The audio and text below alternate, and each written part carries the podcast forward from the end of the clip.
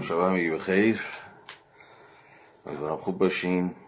مرسی که بحث امشب رو دنبال می‌کنید. خب چنان که صحبتش کرده بودیم قراره که امشب باری دیگر راجع به جنگ روسیه علیه اوکراین صحبت بکنیم. آخرین صحبتی که من داشتم راجع به این موضوع برمیگرده به 14 اسفند در واقع گذشته سلوشی یه ماه پیش. خب در این ما خیلی اتفاقای عجیب و غریب زیاد افتاد و به نظرم رسید که غیر از اون حرفایی که زده بودم در سه جلسه ای که در واقع در خدمت شما بودم و ایدهایی که به ذهنم می‌رسید رو گفتم باز میطلبه که با توجه به تغییر تحولاتی که در صحنه جنگ در روابط بین الملل در اقتصاد جهانی و چیزهای دیگه شاید پیش اومده در واقع صورتبندیمون رو یه ذره بروستر بکنیم. از وضعیتی که امروز بر نه فقط اوکراین نه فقط روسیه نه فقط اروپا بلکه یه جورایی بر کل جهان حاکم. من تا جایی که بتونم سعی می‌کنم که صحبتهایی که در سه جلسه گذشته داشتم رو تکرار نکنم ولی ممکنه. اندل اقتضا بطلبه که یه چیزهایی که قبلا راجبشون صحبت کردم رو در مقام مقدمه یا تمهیدات یا مبانی یا اشارات چه می‌دونم هر چیزی شبیه این دوباره بگم. بنابراین از کسایی که اون بحث رو دنبال کردن عضو می‌خوام اگر که ممکنه نمی‌دونم. ببینیم که دینامیزم بحث چگونه پیش میره.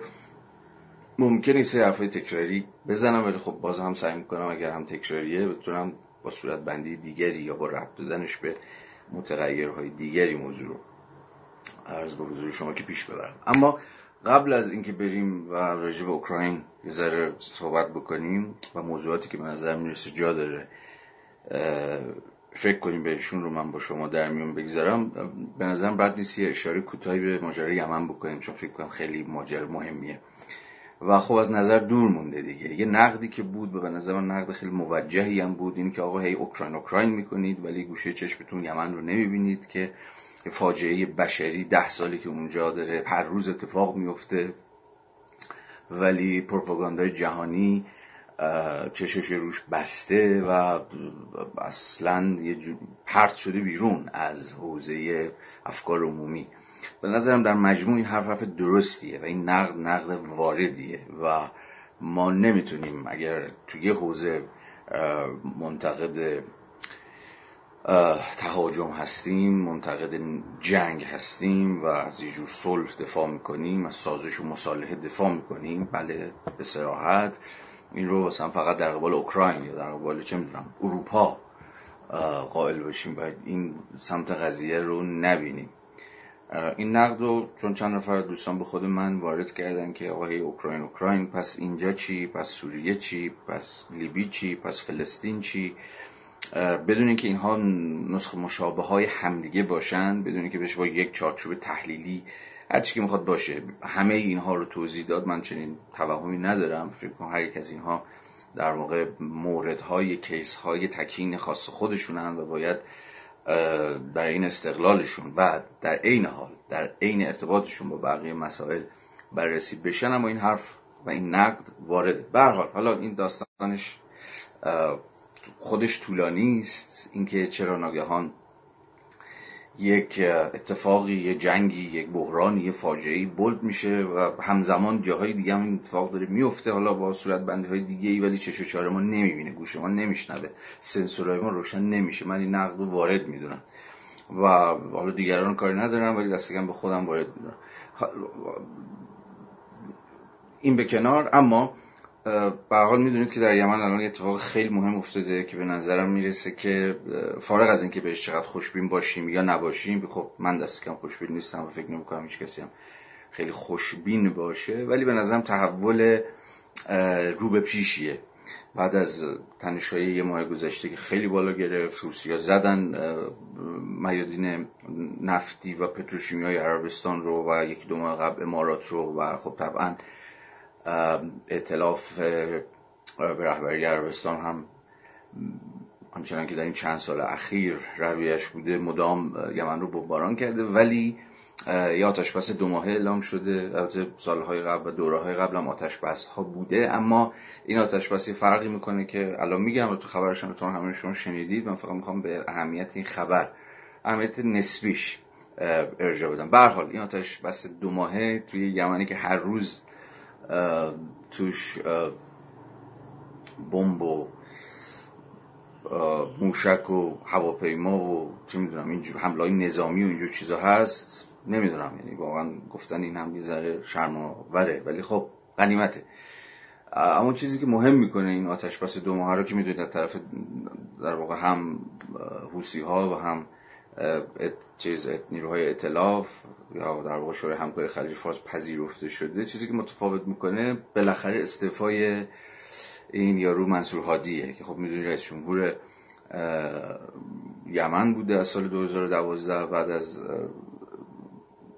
علی عبدالله صالح و خب یکی از دعواها اصلا سر خود ریاست جمهوری این آدمه.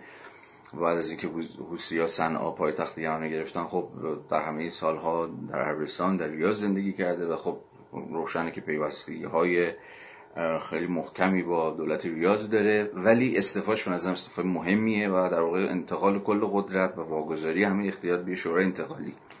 من ترکیب شورای انتقالی رو که می‌دیدم البته همشون جز عناصر یا همون جز استبلیشمنت دولت قانونی یا رسمی یمنن. ولی به حال خود اینکه رئیس جمهور استفاده داده آتش بس اعلام شده و شورای انتقالی شکل گرفته که البته هنوز کسی خیلی روشن نمی‌دونه که وظایف این شورای انتقالی چیه قرار انتخابات برگزار کنه قانون اساسی جدید بنویسه با حوثی‌ها مذاکره بکنه ترکیبی از اینها یا همه اینها خیلی روشن نیست. ولی ولی به رغم همه این ابهاماتی که الان در یمن بعد از این تحولات حاکمه ولی فکر می‌کنم این گام گامیه که شاید یک ذره دورنمای خیلی باید با احتیاط این حرف زد یه ذره دورنمای مصالحه رو نمیگم صلح چون فکر می‌کنم صلح خیلی پوزیتیو تره یه مصالحه و یه جور سازش رو یه ذره روشنتر کرده اتفاقات اخیر. شاید حداقل بشه گفتش که ممکن تر شده. به هر حال یمن مثل خیلی, هر کشور دیگه که درگیر چنین جنگ های داخلی میشه که زور طرفین ظاهرا به همدیگه نمی‌رسه یه جور بالانس نیروها اتفاق افتاده. هیچ چاره ای نداره. یعنی من دست کم با اونقدر که عقلم می‌رسه چیزی به ذهنم نمیاد. جز اینکه نیروها یه جوری یه نقطه ای با هم مصالحه بکنن. یعنی هر کدومشون سهمی از قدرت رو در اختیار بگیرن و حالا مصالحه‌ای که البته عموما بسیار شکننده است می‌تونه دوباره تقریب توقی بخوره دوباره بازی شروع بشه. به هر حال امکان مصالحه در یمن به نظر میاد اگر کلا من نوعی دچار توهم نشده باشم به نظر میاد الان تا حدی فراهمه. البته شاید فاکتور اصلی نه اونقدرها در شاید. نه اونقدرها در خود یمن بلکه در مذاکرات ایران و عربستان باشه. به حال یمن هم یه چیزی مثل سوریه اونجوری جنگ نیابتی در جریانه. ولی خب باز به دلیل تفاوت‌های ژئوپلیتیکی که مثلا یمن باز سوریه داره اونقدری که سوریه تو بولد بود یمن هیچ وقت اونقدر اهمیتی پیدا نکرد. دست کم در پروپاگاندا و تبلیغات و رسانه ها و افکار عمومی. ولی عملا موقعیت یمن هم از حیث نیابتی بودن جنگ از حیث درگیری ایران عربستان و دیگر قدرت های منطقه‌ای کم و بیش مشابه سوریه است. اونجا جنگ داخلیه که خب به حال هر کدوم از قدرت های منطقه‌ای هم دارن از نیروهای حافظ نزدیک به خودشون حمایت می‌کنن. بنابراین مصالحه‌ای ممکن نیست جز اینکه غیر از نیروهای داخلی حالا حوسی از یه طرف شورای انتقالی از سمت دیگه بین ایران و عربستان و شاید حتی کلیتر بین ایران و شورای همکاری خلیج فارس و متحدین عربی که به حال اونجا وجود دارن یه جور مصالحه شکل بگیره. این چقدر ممکن باشه چقدر ممکن نباشه طبعا من نمی‌دونم هیچ کسی هم فکر نمی‌کنم خیلی ازش خبردار باشه. ولی فکر می‌کنم در مقام تحولی که به حال باید گوشامون رو تیز بکنه که چه اتفاقی قرار بیفته ارزش این رو داره که سرش درنگ بکنیم. به حال این آتش پس دو ماه هم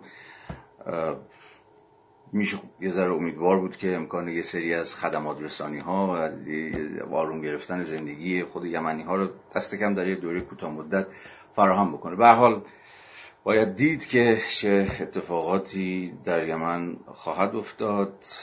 به هر صورت آبستن هر حادثه ای هم هست. ولی چنان گفتم به نظر میاد که کلید ماجرا در تهران و ریاض باید باشه یا دست کم شاه کلیدش اونجاست و چنان که بازم می‌دونید مذاکراتی که حالا هی قطع و بست میشه بین ایران و عربستان ولی خب ادامه داره و ببینیم که از کجا سر در به حال مورد یمن موردی است که باید بیشتر بهش فکر کرد بیشتر رسدش کرد.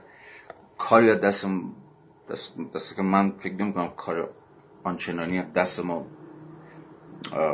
ساخته باشه جز اینکه بفهمیم.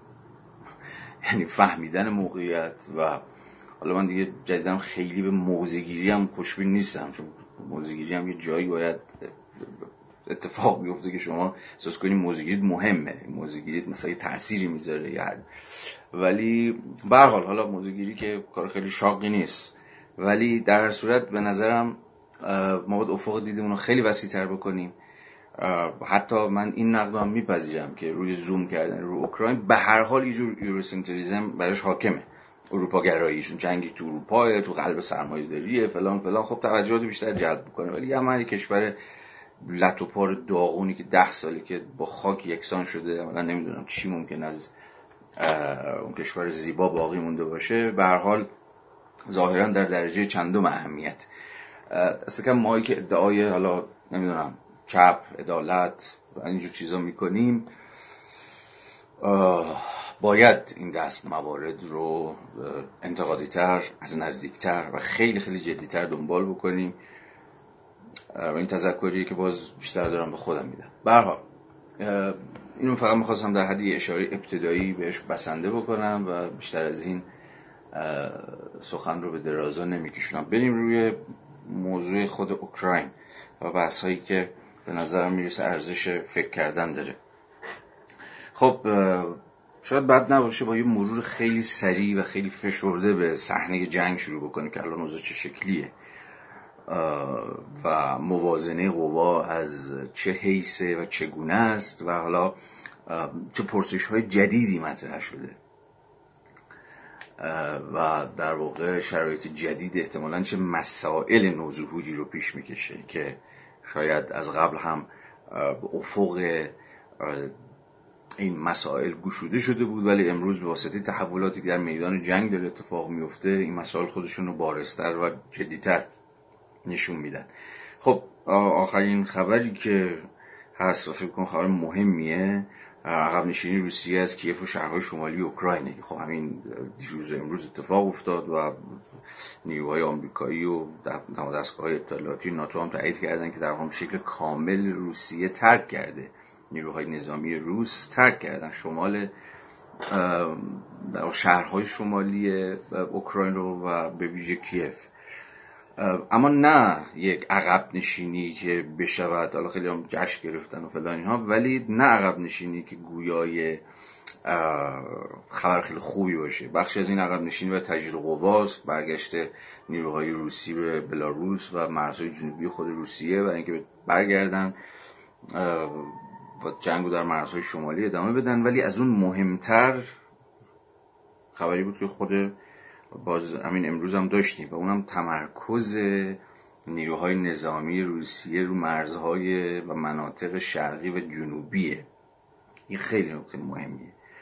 در واقع طرح روسیه از همون آغاز. اینجا یه لحظه باید وایسیم. طرح روسیه از همون آغاز شاید بیش از اون که اشغال تام و تمام اوکراین بوده باشه یه جور regime change بوده باشه.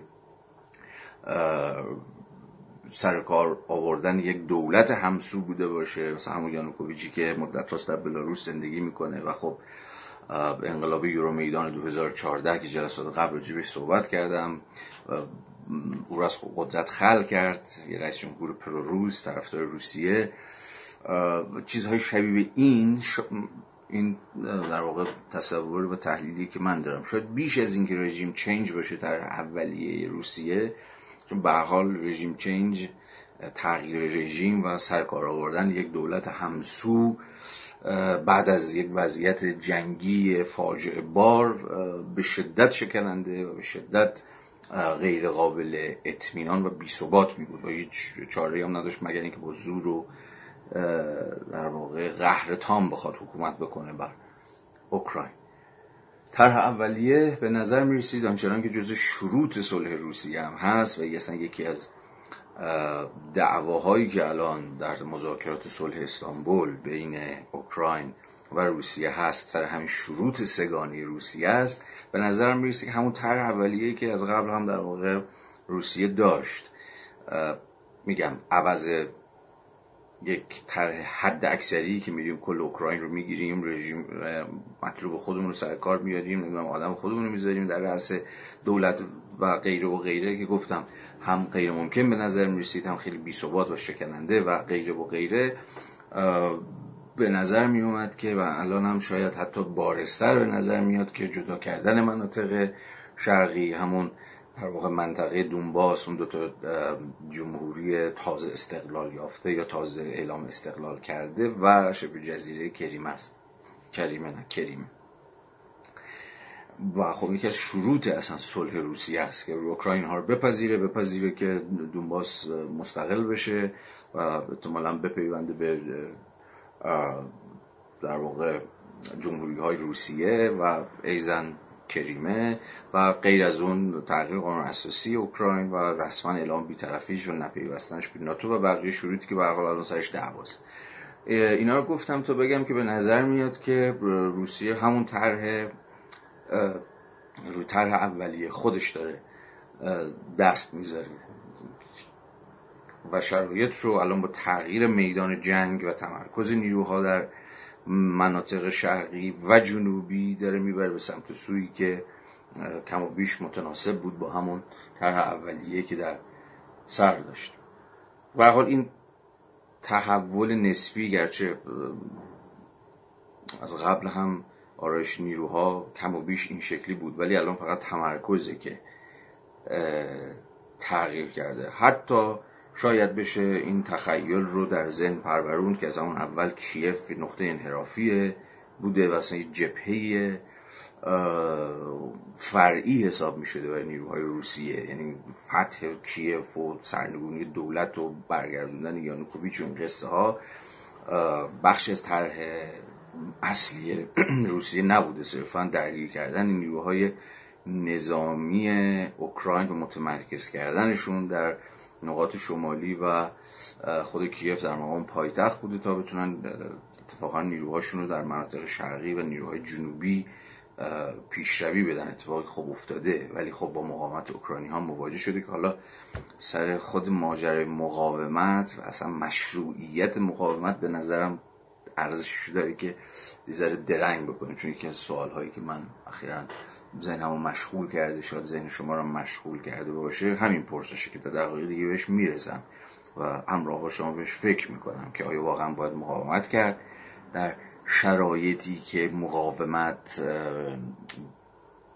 به هر حال امکان کشدار امکان تخریب و امکان نابودی رو پیش چشم میاره. آیا یه جایی از فضیلت تسلیم نباید سخن گفت. این سوال سوال جدی است و فکر می‌کنم که نمیشه به سادگی ازش عبور کرد. به حال دقیقه دیگه بهش باز خواهم گشت به این پرسش و مستقلا بهش فکر می‌کنم. ولی به هر حال این تغییر و تحولاتی که الان به نظر میاد در صحنه جنگ اوکراین اتفاق افتاده چشمگیره و به نظر میاد که آینده جنگ تا حدی در همین جبهه ها تعیین خواهد شد. اما موضوع بعدی که خب خیلی هم بهش اشاره شده ولی یک بار دیگه به نظرم ارزشش رو داره که سرش بحث بکنیم در ادامه تحولات اوکراین در واقع انسجام بلوک قدرت لیبرال سرمایه داری اتفاقا بایدن سه چهار روز پیش سخنرانی داشت و به سراحت حالا اعلام هم نمی‌کرد به سراحت می‌شد. این رو به راحتی در خود میدان دید. به سراحت این رو اعلام کرد که این جنگ چی اگر نداشت گرچه برای غرب و برای ناتو و برای آمریکا خیلی چیزها داشت که در ادامه بهش باز خواهیم گشت. چون ما موضوع ناتو رو هم, هم می‌خوام امروز یه بیشتر و یه مستقلتر راجبش فکر بکنم. جمله بایدن رو می‌گفتم. که می‌گفت اگر جنگ اوکراین هیچ چیز برای ما نداشت حداقل این رو داشت که بر خیلی از شکاف هایی که در اردوگاه غرب به ویژه بعد از دوره ترامپ اتفاق افتاد ما تونستیم برای این شکاف ها فائق بیام و خیلی از این فاصله ای که بین آمریکا و اروپا اتفاق افتاده بود و اختلافاتی که اصلا در بلوک لیبرال سرمایه داری جهانی پیش اومده بود به واسطه جنگ تا حد زیادی رفو شد و در واقع تا حد بسیار چشمگیری که احتمالا کمتر کسی قبل از جنگ حدسش رو می‌زد یا تخمینش رو می‌زد در واقع غرب امروز داره منسجم عمل می‌کنه. و خب این خیلی اتفاقه. اتفاقیه که اصلا نمیشه به راحتی از کنارش عبور کرد. به حال اینکه امروز غرب تونسته بر این شکاف ها و فاصله ها و خیلی از اختلافایی که میگن با ترامپ یهو تشدید شده بود. خب ترامپ از بسیاری از پیمان ها و ائتلاف ها و قراردادها بیرون اومده بود. عملا ناتو رو تا مرز حالا فرو پاشی که نه ولی به شدت ناتو رو تضعیف کرده بود. فشار مالی به کشورهای عضو ناتو برای در واقع سهم مالیشون برای تجهیز نیروهای نظامی وارد کرده بود و خیلی داستان دیگه که باعث شده بود یه داستان یه شکافی بین نیروهای غرب یا همون بذارید اسمش رو بذاریم لیبرال سرمایه‌داری اتفاق بیفته این شکاف ها امروز هر روز داره کمتر و کمتر میشه. و این, این اتحادی که امروز بین این کشورها ایجاد شده که در واقع اتحادی بین دولت دولت ها و در واقع سرمایه‌داری جهانیه اصلا نکته نیست که بشه به سادگی از کنارش عبور کرد. این پیامدهای بسیار بسیار تعیین کننده خواهد داشت. نه فقط برای نظم جهانی نه فقط برای اقتصاد سرمایه‌داری بلکه برای در واقع همه کشورها. که حالا باز من در ادامه در از زاویه دیگه بهش برمیگردم. به هر حال این رو باید پیش چشم داشت که امروز غرب بیشتر از هر زمان دیگری شاید در این 20 سال اخیر متحد شده. و این رو هم از صدق سر آقای پوتین داره. به هر حال جنگ چه خوشمون بیاد چه بدمون بیاد انسجام همبستگی و قرابت ایجاد می‌کنه. همون اندازه که گویا یه شکاف بین دوست و دشمنه دست کم دوستان رو به هم دیگه نزدیک می‌کنه. دوستانی که ممکن بود تا قبل از جنگ هزار یک کدورت و حتی خصومت و حتی رقابت و اینها با هم دیگه داشته باشن ولی جنگ باعث میشه که این اختلاف ها تا حدی پین دوزی بشه و دوباره وصل بشه به هم دیگه. این خودش باز موضوع مستقل است اما موضوع بعدی که یه جورایی میشه موضوع سوم که بازم بهش بسیار اشاره شده و منم یه اشارات کوتاهی جلسات قبل بهش کردم انزوای روسیه است. اما الان می‌خوام از یه زاویه دیگه ای به قضیه بنگرم و اون که رو خود این انزوا اما نباید بیش از حد تاکید کرد. هنوزم تقریبا من یه حساب سرانگشتی می‌کردم که هنوز نصف جمعیت و جمعیتی هم بخواید نگاه بکنید نصف جمعیت جهان هنوز دست کم علیه روسیه نیست. خود چین خود هند خود پاکستان کره شمالی ایران کیفیت این کشورها و اینها رو اصلا بذارید کنار. عملا اگر در کنار روسیه نباشن که خب خیلیاشون واقعا در کنار روسیه. خب خود چین واقعا اگر روسیه حمایت چین رو نمی داشت مطمئنا دست به جنگ نمی‌زد چون روسا هم احمق نیستن که توی اتاقای دربسته خودشون مثلا یه نقشه کشیده باشن و یه اومده باشن تو میدون آچمز شده باشن خیلی وقتا بعضی برخی از این تحلیل ها هم کاملا هر شکلی از اقلانیت و از نیروهای روسی و پوتین و نمی‌دونم شرکا و رفقاش و اینها هر گونه اقلانیت رو ازشون دریغ می‌کنه. و این اتفاقا باعث میشه که نفهمیم قضیه چیه. بله احتمالا خیلی از اتفاقهایی که در میدان افتاد اصلا در مخیله روسیه نمی گنجید مثلا خود مقاومت اوکراینی ها این درجه از انسجام این این غلظت از تحریم ها و ماجراهای دیگه. اما در عین حال روسیه روی اطلافش با چین روی حمایت هند که ارتباطات اقتصادی و نظامی بسیار تاریخی و جدی باشون داره حساب باز کرده بود و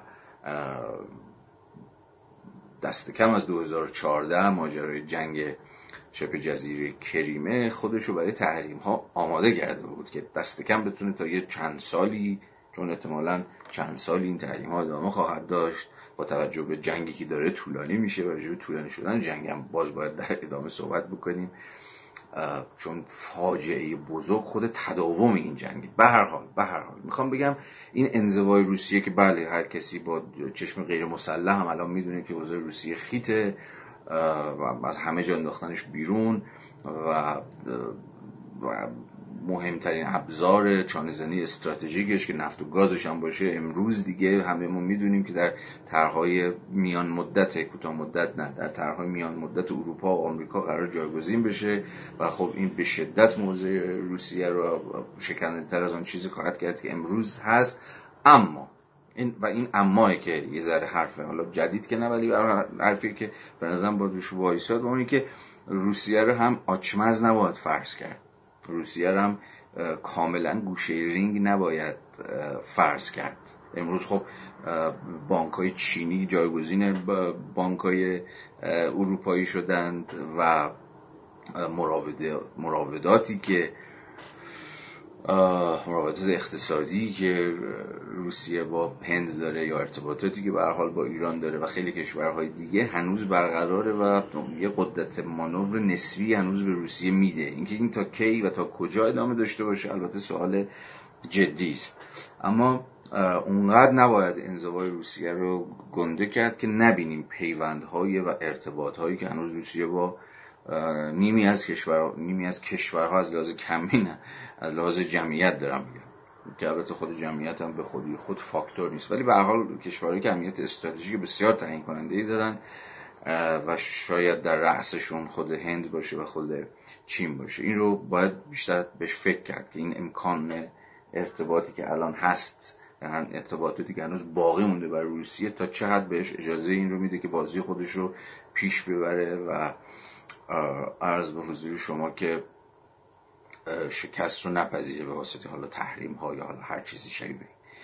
یه موضوع دیگه که بازم یه جورای تکراریه اما می‌خوام به چند مورد دیگهش اشاره بکنم. همین تشدید نظامیگریه. که هر چقدر که داریم جلوتر میریم ابعاد بسیار وحشتناکتری رو داره پیش می‌کشه. ابعادی که مطمئنا ما رو نسبت به آینده جهان بدبین تر از اون چیزی هستیم خواهد کرد.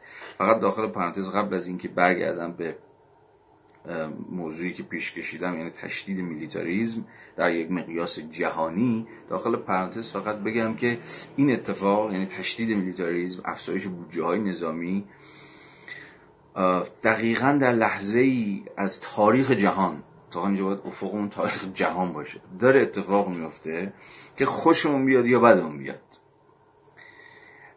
جهان بیش از هر چیزی به همکاری های بین المللی برای نجات زمین نیاز داره.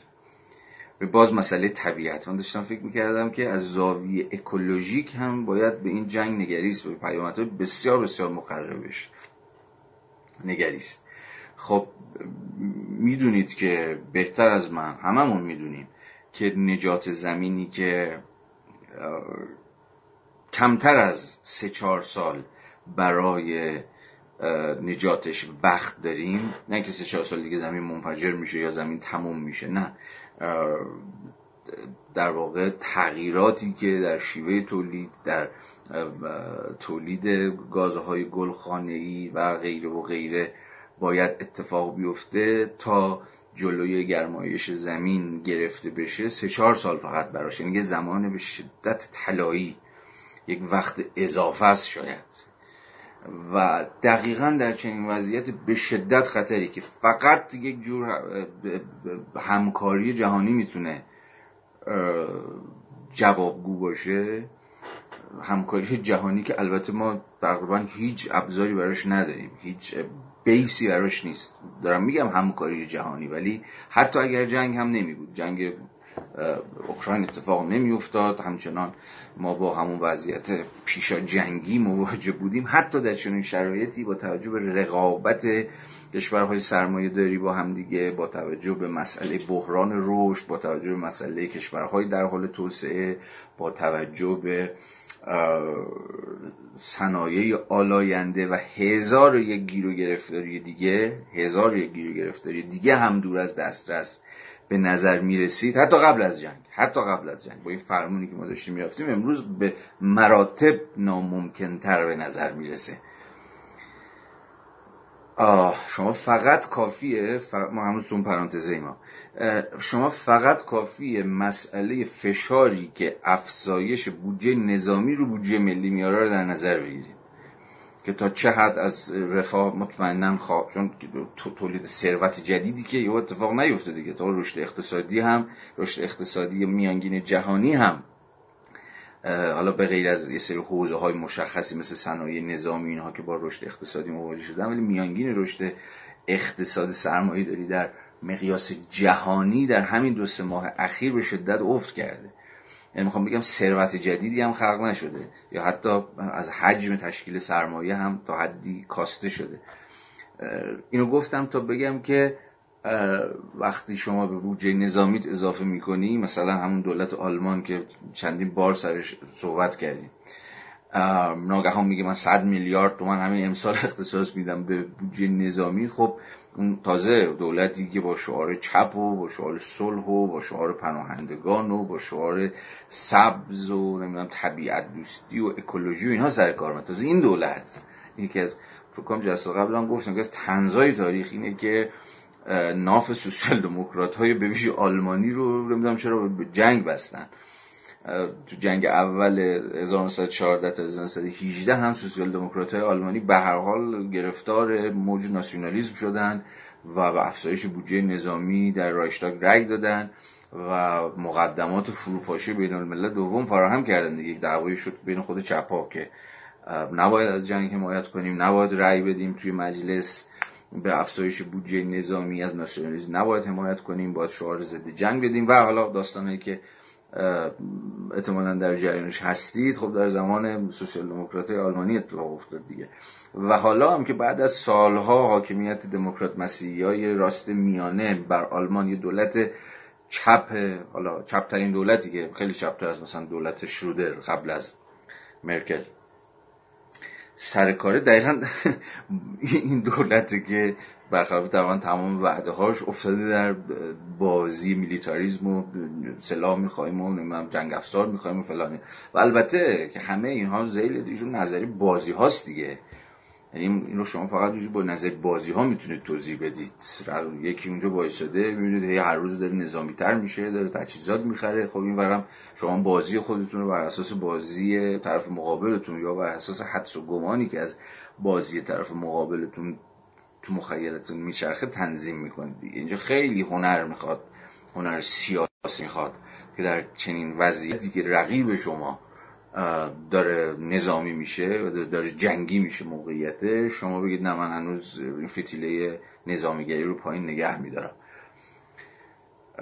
اگر تو چارچوب رئال پلیتیک نگاه بکنیم اتفاق عجیبی نیفتاده که کسی نتونه بفهمتش. میشه باش تأسف خورد ولی قابل فهمه. یعنی هیچ به یک معنایی اتفاق نیفتاده که ما سرمون رو بخارونیم و بگیم که وای چه بر سر انسانیت داره میاد. نه اتفاق خیلی روشن. معلومه که شما ماشه جنگ و در واقع ماشه جنگ و فشار میدن چیکار می‌کنن. به حال جنگ شروع بکنید طرفای مقابلتون هم وادار می‌کنید که حتی از موضع دفاعی هم شده به تجهیزات خودشون به نظامیگری خودشون اضافه بکنن. خب کل میلیتاریزم جهانی همینجوری داره پیش میره دیگه. این سلاح می‌خره اون سلاح می‌خره اون خودش تجهیز می‌کنه اون موشک می‌خواد اون بمب اتمی می‌خواد. همه درون یک بازی بازی به معنایی که تو نظر بازی ها داریم.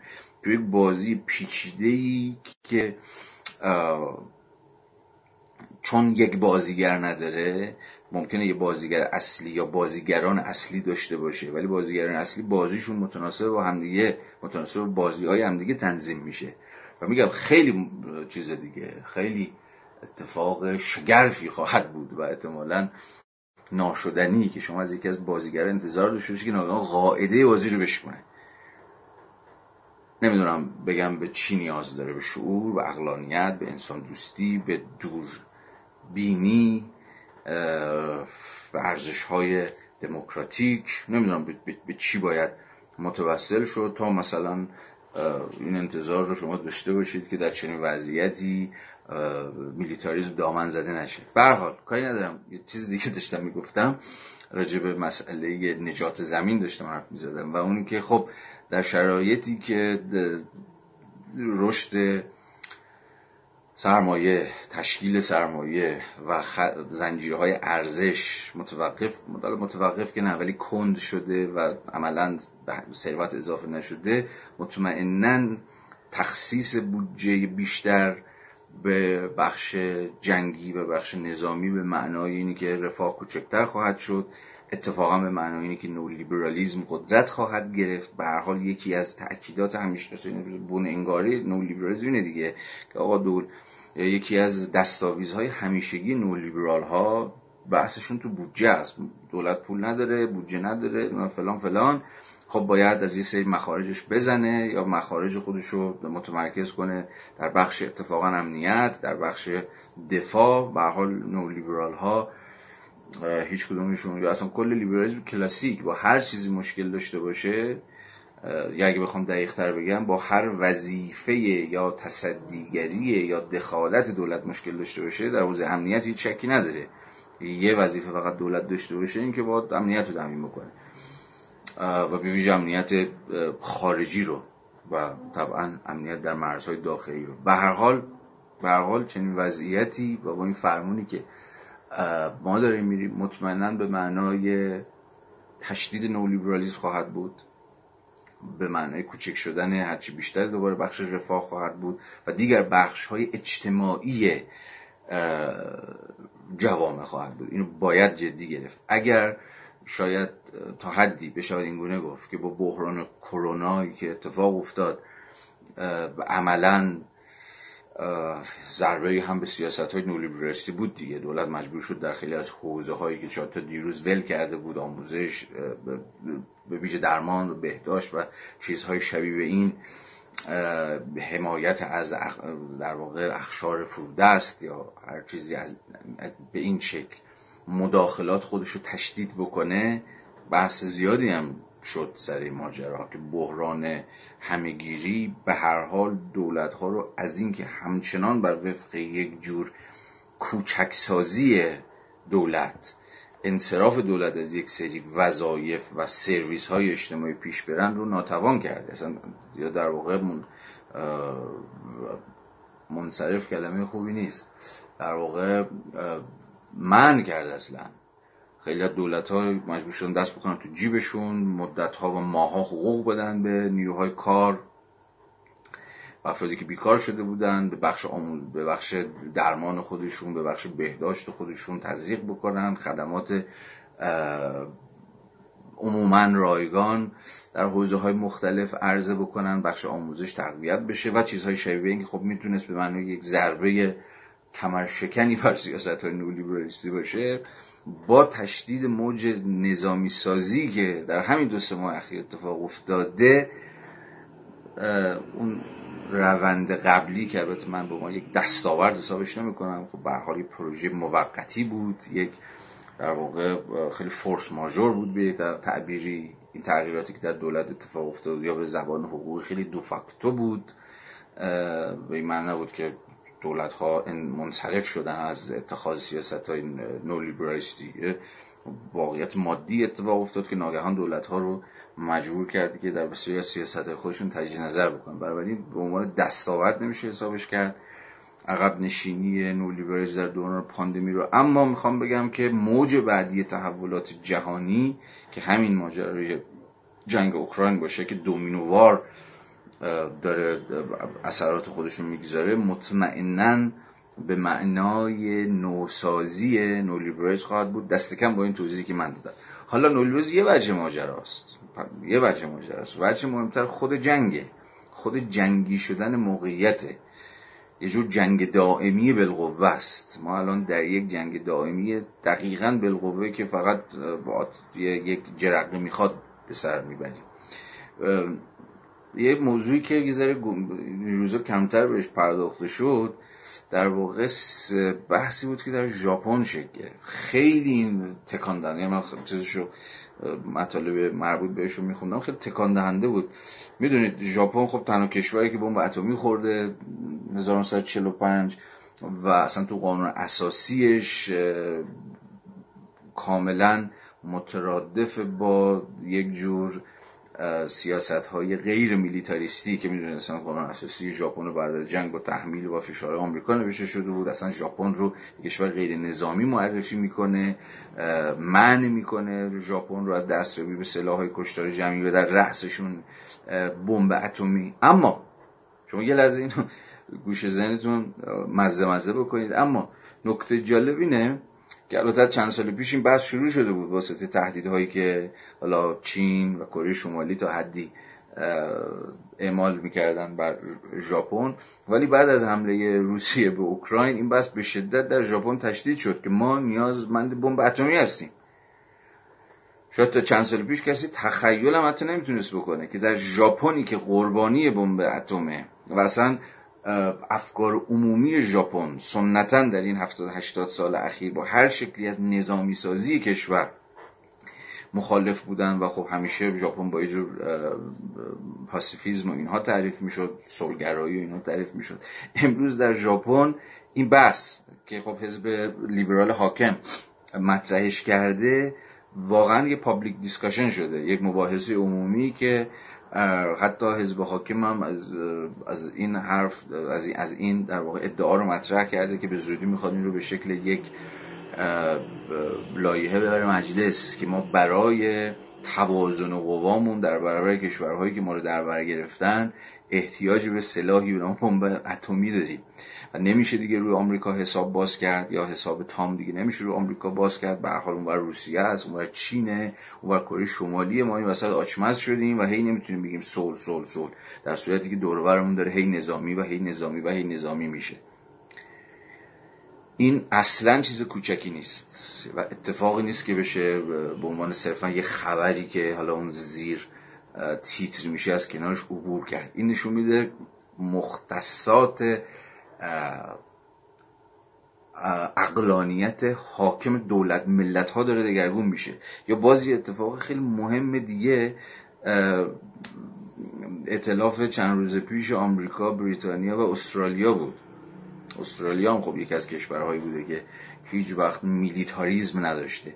ولی همین دو روز گذشته استرالیا بعد از همین داستانه که اتفاق افتاد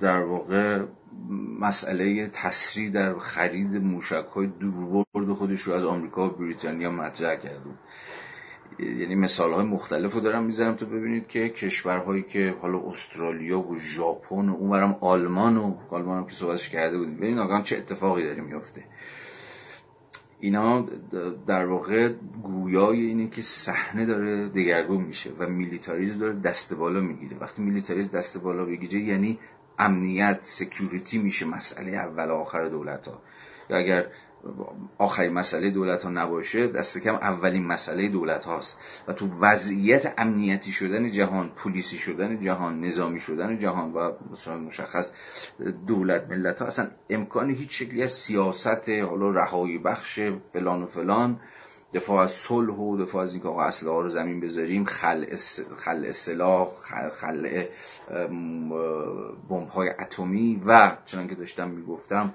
همکاری های جهانی برای نجات اقلیم نجات زمین اساسا دیگه گوش شنوایی نداره اصلا رو میز نیست. به حال اون پرانتزی که باز کرده بودم و دیگه اینجا می‌تونم ببندم با اشاره دوباره به اینکه در بدترین زمان ممکن جنگ روسیه علیه اوکراین اتفاق افتاد. دست کم اگر که مبنای خودمون رو بگذاریم بر یک در واقع گلدن تایم یک وقت طلایی که کل جهان کل زمین برای نجات خودش با اینکه تصمیم های جدی استراتژیک بگیره که تا حدی مقدماتش رو به شکل خیلی شکننده و بدون پشتوانه و حتی خیلی جاها تبلیغاتی کنفرانس صلح پاریس تو سال اشتباه کنم 2016 وضع کرده بود کشورها رو ملزم کرده بود به بعد بسیار دعواها و مناقشات چانه زنی ها که مصرف گازهای گلخانهشون رو کم کنن که این مستلزم یه سری تغییر تحولات در شیوه تولید بود در سوختهای فسیلی بود و خیلی تحولات دیگری که میباید اتفاق میافتاد همه چیز امروز روی هواست. مطمئنا افزایش میلیتاریزم و صنایع جنگی اینکه صنایع جنگی امروز موتور محرکه رشد خیلی از کشورها خب کیه که ندونه به نفع هر چیزی باشن به نفع صلح جهانی نخواهند بود به نفع تغییرات اقلیمی نخواهند بود و ما رو وارد جهانی خواهند کرد که باید بیشتر از قبل نگرانش باشیم به حال این این موضوع موضوع تشدید می‌کنه خواست صلح حالا من در ادامه که احتمالا به بریک بعدی به پارت بعدی بعد از break به پارت بعدی موکول خواهد شد سعی می‌کنم که بگم که این صلحی که باید اتفاق بیفته و حالا هر چقدر شما بگید که اوتوپیاییه چه می‌دونم تخیلیه الان اصلا تو زمینی رئال پلیتیک امروز اصلا نمی‌شود. به این قضیه خوشبین بود. ولی حداقل این که به واسطه چه content ی چه محتوایی چه دعوی باید تر بشه. نه فقط گرچه اولین موضوع اینه و هیچ چیز دیگه نه فقط برای اینکه جنگ یعنی کشتار یعنی جنایت یعنی خون یعنی آدم های مرده کنار جاده ها و هزار یک فاجعه و نکبت انسانی دیگه. نه فقط این گرچه این اولین مسئله است بلکه نجات زمین که حالا داستانه دیگری یه موضوع دیگه که بازم سرش بحث بسیار شده اما چند تغییر خیلی مهم و استراتژیک اتفاق افتاده مسئله تحول بازارهای انرژی. موضوع بعدی. خب باز یه خبر خیلی مهم که به نظرم مبنای تحلیل ما رو می‌تونه اندکی واقعی تر بکنه این بود که لیتوانی یک کشور کوچک چسبیده به روسیه واردات گاز خودش از روسیه قطع کرد. و تا جایی که من می‌دونم در اروپا EU الان تنها کشوریه که کاملا گاز خودش رو یعنی, یعنی واردات گازش خودش از روسیه رو قطع کرده و رئیس جمهورشون هم چند روز پیش گفته بود اگه ما می‌تونیم اروپا هم می‌تونه. خب این اتفاق اتفاقیه که گویای باز تغییر و تحولاتیه که در بازارهای انرژی و در ژئوپلیتیک بازارهای انرژی اتفاق خواهد افتاد. مطمئنا اروپا و حالا آمریکا کمتر اروپا بیشتر خواهد رفت در میان مدت و طبعا در بلند مدت خواهد رفت به سمت جایگزینی منابع نفت و گاز روسیه. در این تردیدی وجود نداره. همین الان هم بسیاری از چانه زنی ها و رای زنی ها و طرحهای توسعه و اینها به جریان افتاده تا اروپا به مرور وابستگی خودش به نفت و گاز روسیه رو قطع بکنه. روسیه عملا با این جنگ تقریبا که چه کنم تحقیقا خودش رو در بلند مدت به فنا داد. چون مهمترین ابزار چانهزنی روسیه در نسبتش با اروپا که خب همیشه اروپا رو عملا وامدار روسیه می‌کرد و باعث می‌شد که خیلی از اقدامات روسیه رو نتونه که آنچنان که باید و شاید مهار بکنه یا بهش فشار بیاره. خب همین وابستگی انرژی بوده دیگه. و اروپا هم به رغم همه این قصه حالا از سر یک جور حالا بحث زیاده. ولی به هر حال تا قبل از جنگ به فکر جایگزین کردن یا یافتن منابع جایگزین پذیر در نسبت با بازار انرژی روسیه نبود. ولی این اتفاق امروز افتاده. ماجر بریتانیا رو دفعه قبل صحبت کردیم. حتی بریتانیا می‌تونه خودش رو از گاز روسیه مستقل بکنه. به این دلیل ساده که 6 7 درصد بیشتر از گاز در واقع منابع گازیش از روسیه نمی‌خره. ولی مثلا کشور مثل آلمان که بیش از 40 درصد منابع گازیش و نفتیش داره از روسیه میاد خب طبعا در این قضیه خیلی شکننده تره. به هر صورت به هر صورت به نظر میاد که بازارهای انرژی و راههای استراتژیکی که کشورهای اروپا رو از مجرای منابع نفت و گاز به همدیگه وصل می‌کرد به سرعت تغییر خواهد کرد. می‌دونید که قیمت نفتم در این یکی دو هفته اخیر به مرور اومد پایین که از اون شوک عجیب و غریب بالای 100 دلار تا حد زیادی عبور کرده که خب البته نتیجه ورود ذخایر استراتژیک نفتی آمریکا به بازار بوده که خب یه ذره اون نامعادله عرضه و تقاضا رو تونست مهار بکنه و قیمت اومده پایین از اون شک تا حد زیادی فاصله گرفته. خب دو تا جایگزین بهش فکر می‌شد. یکی ونزوئلا بود و یکی ایران. آمریکا از مجرای مذاکراتی که با ونزوئلا کرد تونست بخشی از در واقع تحریم بشگاه نفتی ونزوئلا رو آزاد بکنه تا بتونه بازار رو به تعادل برسونه. دولت ایران دقت کرده باشید در این چند روز اخیر و چند هفته اخیر مدام ادعا کردی که تونسته به ظرفیت صادرات قبل از تحریم ها برگرده یه سوال جدی که پیش میاد من دست کم جوابی براش ندارم اینه که این ظرفیت چجوری ایجاد شده؟ چقدر ناشی از معافیت های تحریمیه؟ که نمی‌تونست ناشی از معافیت های تحریمی باشه چون هنوز توافق صورت نگرفته. مگر حالا توافقات پشت پرده ای که ما ممکن ازش خبردار نباشیم.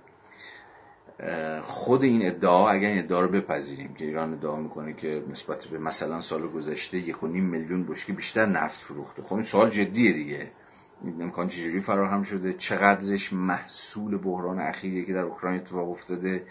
و تلاش کشورهاست برای جایگزینی نفت روسیه توسط نفت ایران. البته یک نقطه ابهام بسیار جدی وجود داره اونم توقف مذاکرات توقف مذاکراتی که طرف ایرانی دولت آمریکا رو مسئولش می‌دونه. ولی از اون طرف هم می‌دونیم که به هر حال روسیه موافق یکی از موضوعات بسیار استراتژیک موافق رفع تحریم های نفتی ایران نبود و خیلی هم با منطق دو دو چارتا این قابل توضیحه که چرا کشور مثل روسیه نباید موافق این باشه که در این وضعیتی که به شدت اوضاع شکننده است مثلا کشوری مثل ایران تحریم نفتیش برداشته بشه و بتونه نفت بریزه تو بازار و خب وابستگی کشورها به نفت روسیه رو تا حدی بتونه جبران بکنه قیمت نفت و احتمالا دیگر انرژی ها بیاد پایین و خب به این معنا روسیه دستش خالی بشه. ولی خود توقفی که الان در مذاکرات اتفاق افتاده البته می‌دونید مذاکرات خیلی پیچیده از این حرف فقط سر نفت نیست به هر حال سر صنایع اتمی ایرانه و موارد اختلافی که به نظر میاد که همچنان سر جاشه دست کم در بسیار از فرازهاش. ولی حالا بحث بخوام در این حوزه جمع بکنم و دیگه پارت اول رو ببندیم. برمیگرده به در واقع همین اقتصاد سیاسی پس پشت جنگ و اینکه جنگ چقدر در میدان داره اتفاق میفته. اما اون چیزی که مختصات رو جابجا می‌کنه جنگ ادامه باعث میشه ادامه پیدا بکنه باعث میشه متوقف بشه باعث میشه بچرخه. دولت به هم نزدیک بشن دولت از همدیگه دور بشن. یه دولت آچمز بشه یا دولت دست بالا رو پیدا بکنه. دست کم تا جایی که به ماجرای جنگ روسیه اوکراین مربوط میشه چقدر تعیین کننده است در بازارهای نفت و گاز. به هر حال به نظر می‌رسه که آینده خیلی آبستن تحولات جدیه و مطمئنا بازنده اصلی این قضیه روسیه خواهد بود بلا شک. اگر نه در کوتاه مدت گرچه در همین کوتاه مدت هم با حال ملاحظاتی که من گفتم روسیه مطمئنا حتی به یک دونه از محض رضای خدا به یکی از مطالبات یا اهداف خودش هم نرسیده. ولی حالا جدا از این قضیه بازنده بازندگی اصلی روسیه در میان مدت بلند مدت نه تا الان. و اونم دقیقا خودش رو در استقلال تدریجی و در واقع جدا کردن تدریجی اروپا از منابع نفت و گازش نشون خواهد داد. که حالا مورد کوچک لیتوانی فقط نطفه یا تلیعه این قضیه است. در آینده خیلی خیلی نزدیک اتفاقات دیگری هم خواهد افتاد و این مطمئنا دست روسیه رو به شدت خالی تر خواهد کرد. در پارت بعدی من سه یا شاید اگر برسیم چهار تا پرسش کم و بیش نظری می‌خوام مطرح بکنم. یکیش راجع به مفهوم جنگ عادلانه است یکیش راجع به مفهوم دفاع یا تسلیمه یا حق دفاع و حق, حق تسلیمه.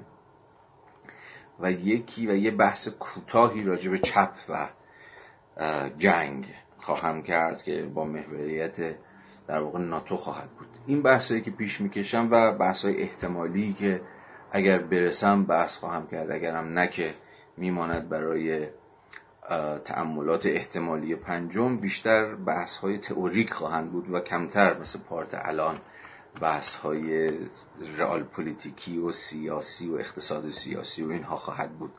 از این حیث اگر که احیانا این دست موضوعات هم براتون جالبه که امیدوارم جالب باشه چون واقعا فکر می‌کنم پرسش که هم فلسفه رو متاثر خواهد کرد هم جامعه شناسی رو متاثر خواهد کرد هم علوم سیاسی رو متاثر خواهد کرد.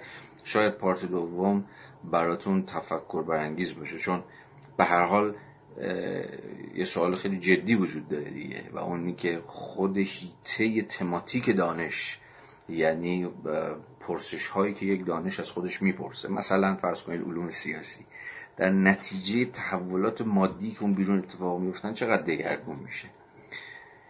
به زبان ساده تر پرسش های ما چقدر از اتفاقای روز میاد؟ من خیلی مدافع این ادعام. که پرسش های ما هر چقدر انتظایی هر چقدر انتظایی پاشون رو زمینه.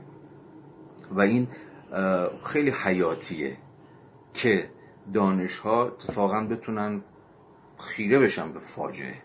به یک نکبتی مثل جنگ و حداقل از خودشون بپرسن که این جنگ با دقیقا این جنگ با این مختصات و با این وضعیت چقدر مختصات خود پرسش هاشون رو و احتمالا پاسخهاشون رو دگرگون می‌کنه. این خیلی سوال جدیه.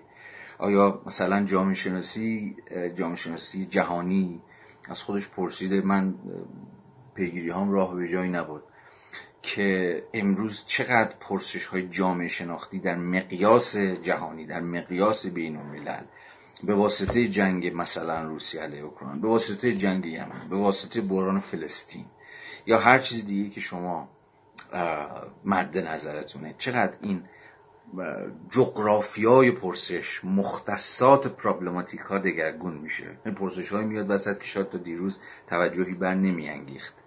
یا پرسش هایی که تا دیروز وسط بحث بودن دیگه اهمیتشون از دست میدن پرسش های دیگری جایگزین میشن. به حال این شاید یکی از راه های مواجهه با رویدادها باشه. از خودمون بپرسیم. امروز چه پرسش های جدیدی داریم که باید بهشون فکر بکنیم؟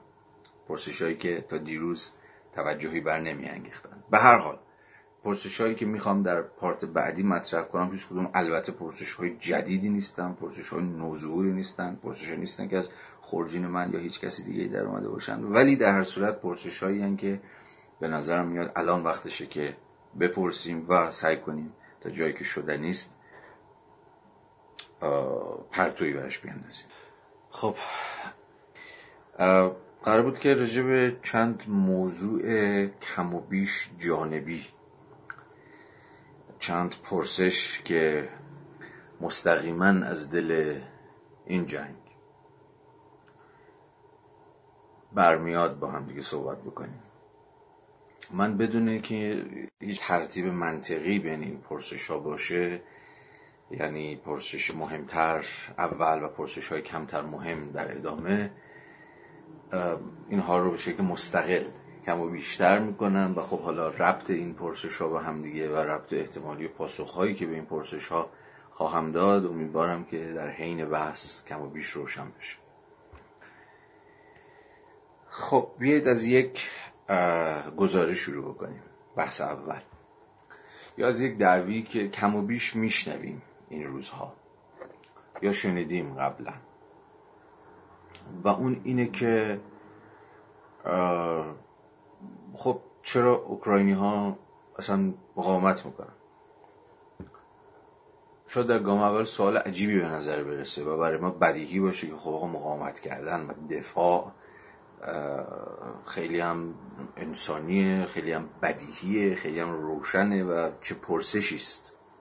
اما فکر می‌کنم قضیه به این سادگی نیست. حالا در ادامه به موضع چپ خواهم پرداخت ولی اینو مثلا از خیلی از چپ ها یا حتی خیلی از آدم های معمولی که به قول معروف دلشون درد می‌گیره از دیدن فجایع میشه شنید. حالا از هر کدوم با یه جور روایت. و اون که خب اوکراین بعد از همون اول میپذیرفت شرایط روسیه رو و خب تن به این فاجعه نمی‌داد. فاجعه انسانی فاجعه مالی تخریب و هزار یک داستان دیگه.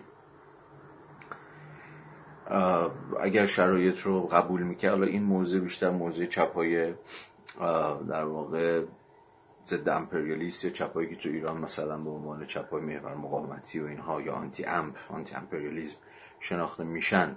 شنیده میشه. حالا با میگم صورتبندی های مختلف و بعضا با مبانی و مقدماتی که حالا تفصیلی داره که اگر فرصتی شد من در ادامه در بحث مستقلی که می‌خوام راجع به چپ و جنگ بکنم مشخصا چپ و این جنگ بکنم احتمالا اون مبانی و مقدمات تو جایی که جا داشته باشه خواهم گفت. ولی به حال موضوع خیلی هاشون اینه که آقا زمان اول باید این پذیرفته می‌شد. اکرم باید یه جور بیطرفی رو یا حتی خل سلاح رو یا غیر نظامی سازی رو که یکی از شروط روسیه بود و امروز هم می‌دونید در مذاکرات یکی از شروط روسیه همینه. قبول می‌کرد تا این فاجعه اتفاق نمیفته بنابراین مسئول اصلی این اتفاقات خود اوکراینه و مشخصا مثلا دولت اوکراینه که سفت و سخت رو مواضع خودش وایساد و خب کشور رو برباد داد. یا شاید خیلی از من و شما بعد از دیدن این صحنه های دلخراش و این مرگ ها و کشتارهایی که اتفاق افتاده که حالا داخل پرانتز دست کم موضوع من که روشنه نیازی به روشنسازی بیشتر نداره ولی خب اگر لازم باشه بگم اونم مسئول اول و آخرش روسیه است.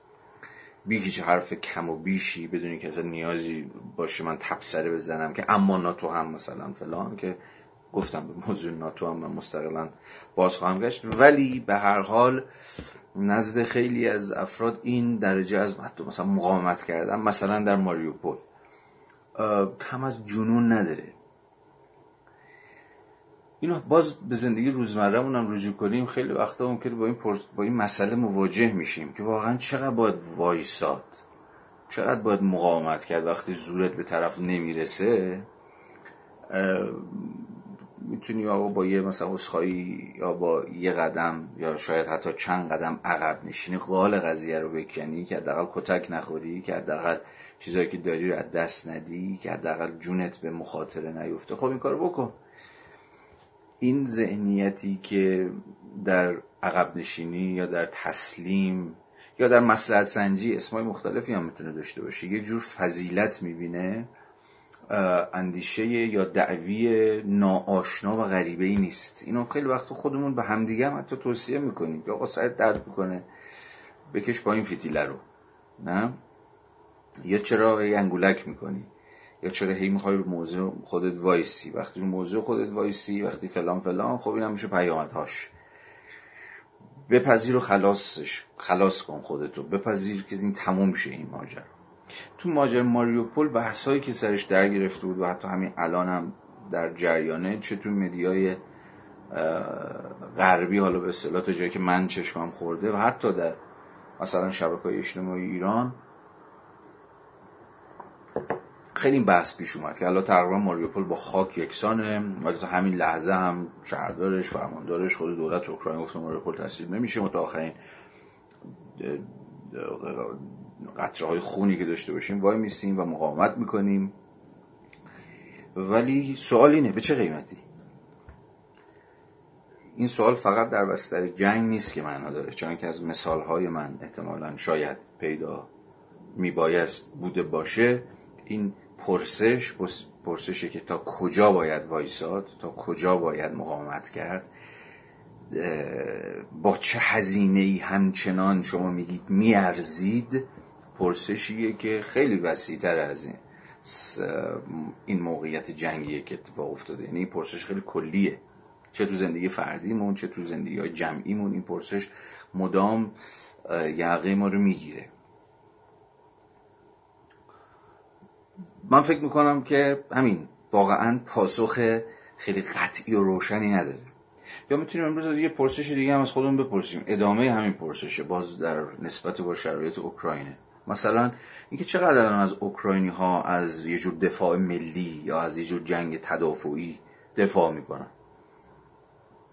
ها واقعا این یه سوال جدیه دیگه. نظرسنجی های انجام شده. ظاهرا نظرسنجی ها نشون میده گرچه من دست کم نمی‌تونم نه تاییدش کنم نه تکذیبش بکنم. هیچ کدوم از ما شرایطشو نداریم. ولی اگر مبنا قرار بدیم دیگه این رو برای اینکه بحثمون بتونه پیش بره ظاهرا با آخرین نظرسنجی هایی که وجود داره یه چیزی که از اوکراینی های داخل و خارج جفتشون پرسیده شده بیش از 50 درصد کمی بیش از 50 درصد قائل به دفاع ملی که باید وایساد و باید مقاومت کرد. در برابر ارتشی که به نظر میاد یا دست کم به نظر میومد که زروم بهش نمی‌رسه. خب این بس پس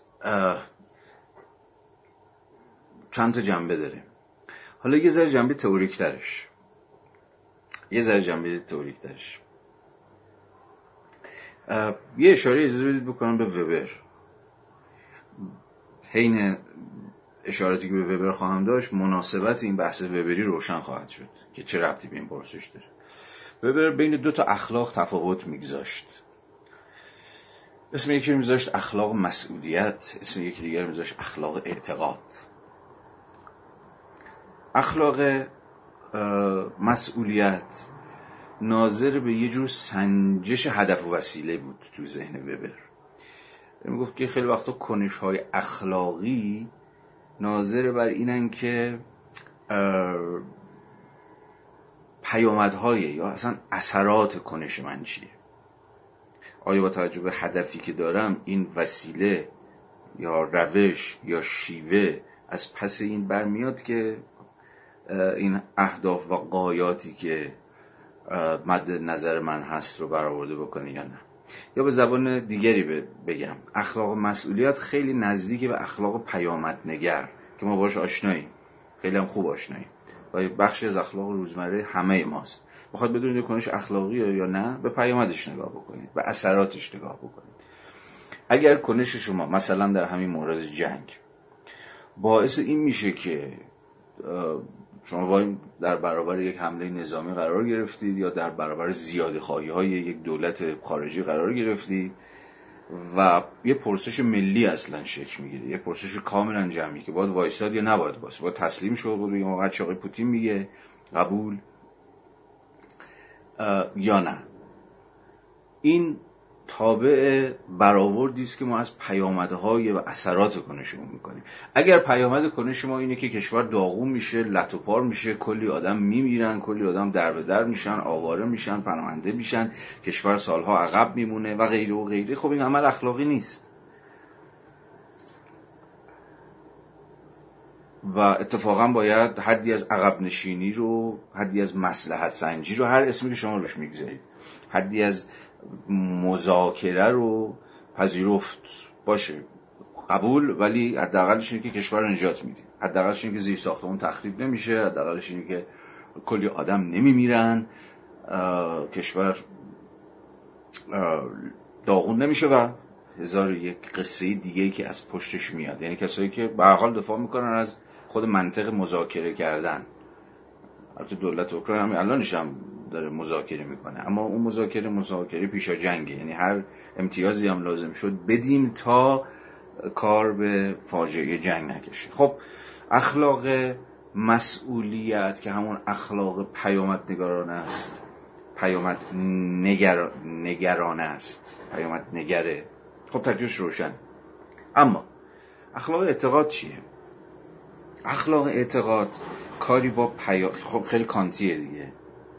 و الان روشن میشه چرا کانتیه اخلاق اعتقاد یا اخلاق مبتنی بر اعتقاد و باور خیلی کاری به این نداره که الان پیامدهای کنش من من به صفت فردی یا من به صفت جمعی چیه؟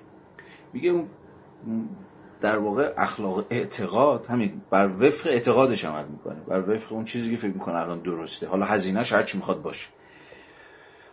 یا ارزم به حضور شما که هر پیامدی یا هر اثری می‌خواد داشته باشه.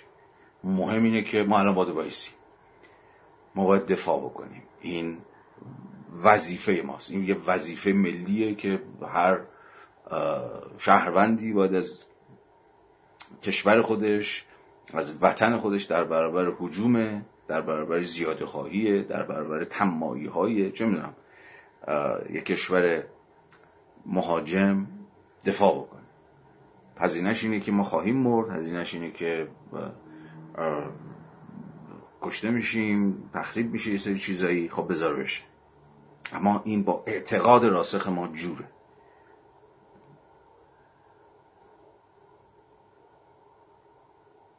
فکر می‌کنم تا حدی پرسش از دفاع یا تسلیم پرسشی است که با پرسش از اخلاق مسئولیت یا اخلاق اعتقاد یا اخلاق وظیفه جوره.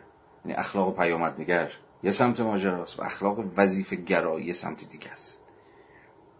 حالا سوالی نه آیا میشه اینا رو با هم آشتی داد؟ که شما در عین حال که می‌خوای بر وفق وظیفه فرض کن ملی خودت برای دفاع از مرزهای سرزمینی از خونت عمل بکنی اما در عین حال این وظیفه گرایی تو به تمامی چشش روی پیامدها هم نبسته. به این نیستش که شما کلت رو اندازی پایین و بگی آقا هرچه باد آباد اتفاقا قطع ارتباط این دوتا قطع ارتباط شکاف بعضا پرنا شدنی که وبر به سیاق البته شکافی که خود کانت بین این دو نوع اخلاق برقرار می‌کنه. خیلی وقتا می‌تونه خیلی خط... ترسناک باشه و خیلی خطرناک باشه. خب یه مثلا مثال های این سمتش رو مثال های بدش رو در نظر بگیرید. یه تروریست چیکار می‌کنه؟ یک انتحاری مگه چیکار می‌کنه؟ در واقع بر وفق اون چیزی که فکر می‌کنه اعتقادشه فکر می‌کنه وظیفشه فارغ از پیامدهاش اینا عمل می‌کنه دیگه. به نظر میاد ما همواره به یه جور نسبت که البته همواره یک نسبت پرتنش باقی میمونه بین وظیفه و بین پیامد نیاز داریم. حالا در ماجرای جنگ اوکراین حالا این یه سری بحث کلیه. حالا در ماجرای یک جنگ خیلی مشخص. چجوری میشه از دفاع دفاع کرد؟ از دفاع ملی دفاع کرد؟ در عین حالی که می‌دونیم هزینه این دفاع ملی یعنی ویرانی کشور. بالغ بر هزار میلیارد. فکر کنم عدد خیلی یا تخمین خیلی تخمین دست پایینیه. ولی حالا هزار میلیارد دلار هزینه در واقع تخریب هایی که در اوکراین اتفاق افتاده. عدد همین جوریش هم بزرگه ولی فکر می‌کنم خیلی باید بزرگتر از اینها باشه با توجه به دامنه تخریبی که اتفاق افتاد. خب این کشور دیگه به این نون ها دیگه بازسازی پذیر نیستش که. تازه جنگ تموم بشه نمی‌دونم مردم برگردن خونه هاشون و حالا هزار یک داستان دیگه. خب چجوری؟ این خیلی سوال جدیه ها. خیلی فکر می‌کنم این سوال سوال تکان دهنده ای خب باز سوال دفاع مشروعه. من مایلم که به سهم خودم البته این رو اوکراینی ها جواب باید بدن و جواب دادن و الان شما جوابشو می‌بینید. چه در قبال اونهایی که فرار کردن و چه در قبال اونهایی که وایسادن و پیوستن مثلا به نیروهای دفاع مردمی فارغ از حالا این تمایز گذاری ولی تا جایی که به من یا به خود شما شما حتما الان دارید احتمالا به این پرسش فکر می‌کنید دیگه. به حال جواب دادن به این پرسش به نظر مستلزم حدی از این پسی هست حدی از همدلی هست همدلی مسابقه خود را به جای دیگری گذاشتن. یا سوال اینه که اگه من بودم یا اگه شما بودید چیکار می‌کردید؟ سعی می‌کنید سعی می‌کردید وایسید با این فرض که دیگه کار از کار گذشته داره میاد دیگه طرف. و یا نه تسلیم می شدید تسلیم می شدید و مثلا شهر رو نگه می داشتید بسیار چیزای تخریب نمی شد ولی خب دست دشمن بود دیگه. مثلا ماجرای ماریوپول خیلی این بحث اصلا تبدیل به public discussion ی شد اون سمت. تو مدیای غرب و حتی تو این شبکه های اجتماعی که من می‌دیدم. خیلی ها اصلا طرفدار میگه آقا این مقاومت ماریوپول داره به قیمت اصلا محو شهر تموم میشه. چیزی دیگه نمونده. اصلا آدم نمونده. ساختمون نمونده. زیر ساخت نمونده. هیچ چی نیست اونجا. خب این مقاومت چجوری می‌خواد خودش توجیه بکنه؟ چی, چی به دست میارید از این مقاومت؟ خب یه قدم به عقب قال قضیه بکنید تموم میشه دیگه. خب یه پاسخ فقط یک پاسخ. پاسخهای دیگری هم هست. تو عزت نفس. به نظرم اصلا کم چیزی نیست. در یه جور سلف ولیوه نه اینجور فکر نمی این عزت نفس شاید از جنس همون قصه باشه که هگل تو پیداشناسی رو تعریف می‌کنه تو نبرد بین دو خداگاهی. تو خدا اون حالا تو پیداشناسی رو بهش برسیم به تفصیل سری صحبت خواهیم کرد و می‌دونید که بسیار بسیار فصل بحث شده و خوانده شده و مناقشه خیزیه شاید به یک نوعی مشهورترین بخش پیداشناسی روی هگل همین فصل مربوط حالا خدایگان بنده باشه که ناظر به همون نبرد دو خداگاهی یا دو خداگاهی با هم مواجه میشن و عملا این مواجههشون از جنس یک جور جنگه چون هر کدومشون می‌خواد دیگری رو وادار بکنه که او رو مسابه ارباب او رو مسابه برنده او رو مسابه آقا او رو مسابه رئیس یا چه هر چیزی به رسمیت بشناسه. تو با فرض اینکه این دو خداگاهی در لحظه نبرد خودشون در یک موضع موازی هن در یک موضع برابر. اما حرف هگل اینه که ببین اون کسی می‌بره که حاضر باشه تا پای جان خودش بیست یعنی نبرد تا پای جان. اون کسی که روشو برمیگردونه اون کسی که سپر میندازه یا اون کسی میگه دیگه بسته در واقع و به زبانی که ما داریم به کار می‌بریم یه جورایی عزت نفس خودش رو از دست میده یا همین شکست رو میپذیره دیگه. اون در جایگاه بردست و اون کسی که اتفاقا شجاعت مواجهه با مرگ رو داشته و از این و می‌تونسته تا ته مرگ پیش بره. زیرا مرگ نمیترسیده. این نترسیدن از مرگشه که اتفاقا او رو تبدیل به ارباب می‌کنه. حالا من از این تعبیر ارباب و برد و اینا اصلا خوشم نمیاد. یعنی اصلا مسئله سر ارباب و کی میشه ارباب کی میشه برده و اینجور چیزا نیستش. مسئله سر نبرد تا پای جانه. و این سوال که این نبرد به شما چی میده؟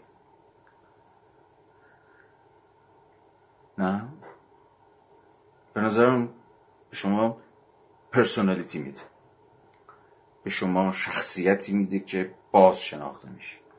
اتفاقا برای همینم هم هست که ما بعضا البته به شکل ریاکارانه ای و بعضا حتی به شکل رشک برانگیزی هم یه ذره ریاکاری توشه هم یه ذره رشک برانگیز هم هست. قهرمانانی رو که تا پای جونشون وایسادن و مثلا از خونهشون یا از کشورشون دفاع کردن به رغم اینکه می‌دونستن خواهند مرد تکریم می‌کنیم و ستایششون می‌کنیم.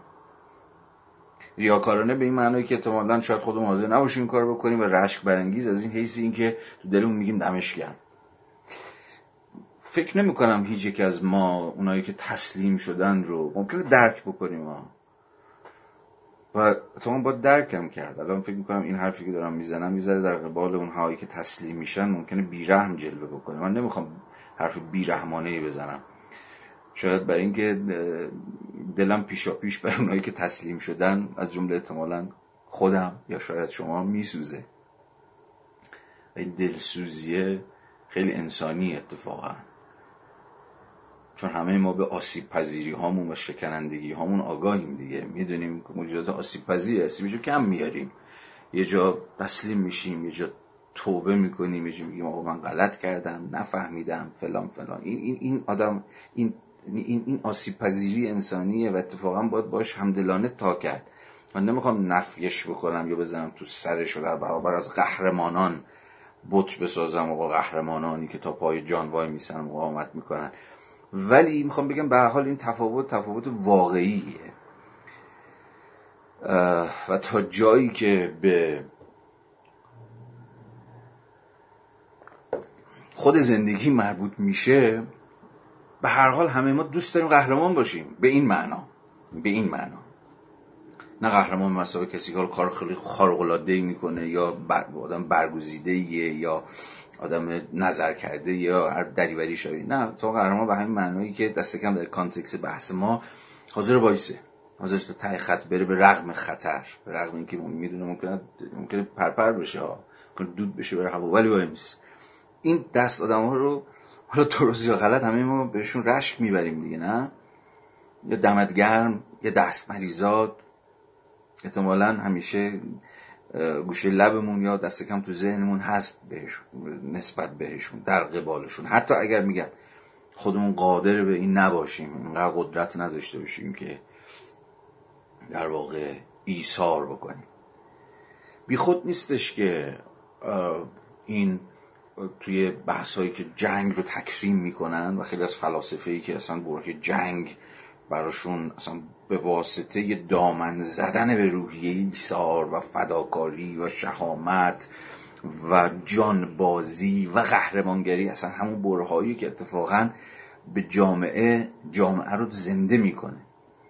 خیلی از متفکرین حالا یه جورای هگل یه جورای افلاتون و حالا خیلی تو تار فلسفه که دلتون بخواد هست از این گرایش ها حتی تا یه جای کلاوزویتس این تکریم جنگ تکریم خون و خون ریزی نیست. تکریم اون حس همبستگیه که حس قهرمانگریه حس جانبازیه که حس آمادگی فرد برای ایثار خود در پای کله کل امر کلی وطن خلق ملت هر چی می‌خواد اسمشو بذارید و به این معنا احیای یک جور روح سلحشوری و شهامتی که توی زندگی روزمره اتفاقا خیلی دیگه نمی‌تونید سراغی ازش بگیرید. من البته هنوز اونقدر احمق نشدم که به این معنی بخوام جنگ دفاع کنم. حتی قهرمانگری ها در جنگ هم تکان دهنده است. دل کسی رو خوش نمی‌کنه. نه فقط می‌خوام رو این تفاوته دست بذارم می‌خوام بگم که اون بحث دفاع یا تسلیم تو این ساحت میشه دیدش. تو ساحت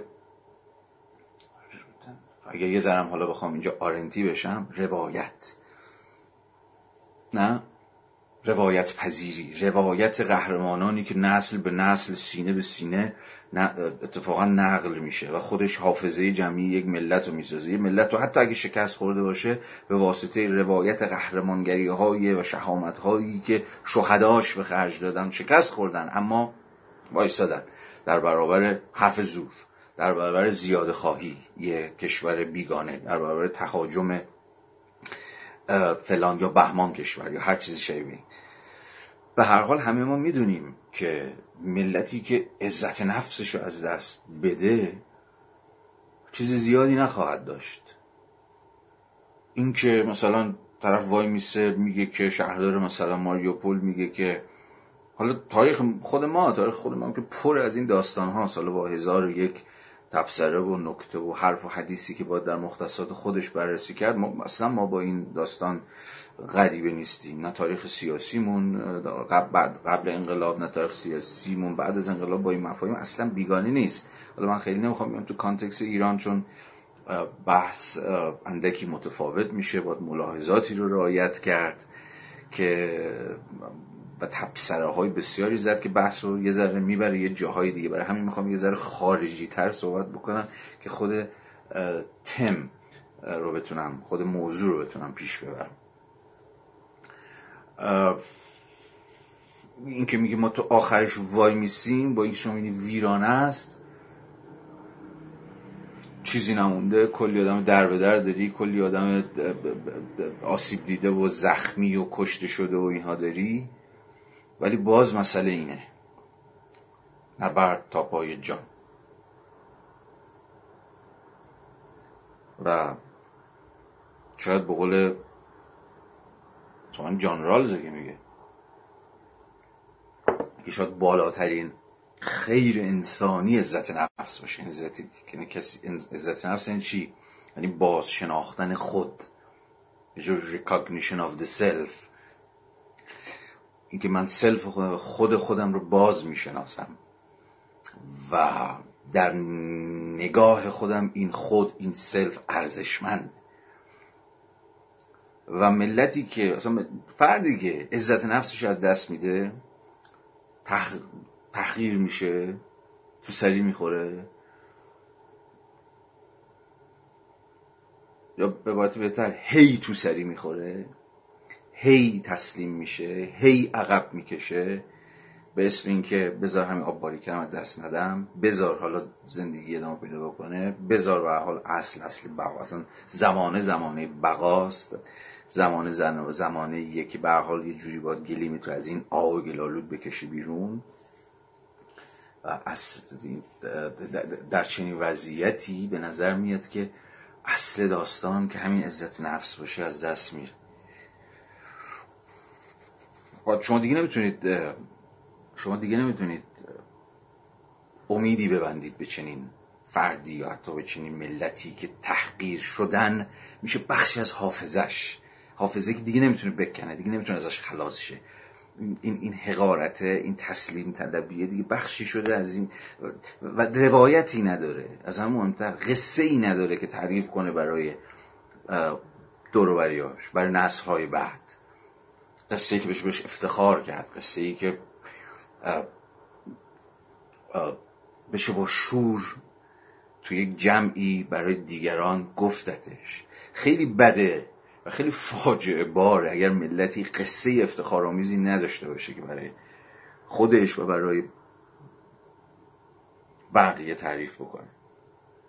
و چه قصه ای افتخارآمیز در افتخارآمیز نه به شکوه گذشته نه به معنای افتخارآمیز معنای ما بهترین ها ما خوشگلترین ها ما اولین ها و این دریوری هایی که خب می‌دونید بهتر از من که گفتارهای ناسیونالیستی هم چقدر بهش دارن دامن می‌زنن میگم این افتخار و شکوه و فلان نه خیلی افتخار دقیقا به معنای عزت نفس ایستادن در برابر آنچه که فکر می‌کنیم ظالمان است آن چیزی که فکر می‌کنیم ناعادلان است. این خیلی مهمه. گفتم این فقط یکی از دلایلشه. بسیار دلایل دیگه هم می‌شود آورد در دفاع از دفاع. در دفاع از یه جور جنگ تدافعی یا جنگ ملی یا دفاع ملی یا هر اسمی که روش بذارید. این فقط یکی از دلایلش. یکی دلیلش دیگه می‌تونه باشه که اگه الان ما اینجا با این هستیم طرف پررو میشه طرف امروز ما رو می‌گیره فردا می‌خواد بره چهار کشور دیگر رو بگیره و این خیلی مهمه. اوکراین به یک معنایی جدی هم هست این بحث. امروز اوکراین برای کشورهای دیگه هم داره میجنگه. برای مهار امپریالیزم احیاگر آقای پوتین و شرکاش هم داره میجنگه. یعنی فقط برای خودش نمیجنگه. برای کشورهای هم سایه خودش و هم تبار خودش هم داره میجنگه. و خیلی حالا باز دلایل بسیار دیگری می‌شود آورد که دفاع ملی رو به رغم هزینه هاش باید اتفاقا ازش یعنی پاش و از نه, نه از تسلیم. زبان خیلی باز ساده تر و روزمره تر مثلا اینکه آقا در پر رو میشه.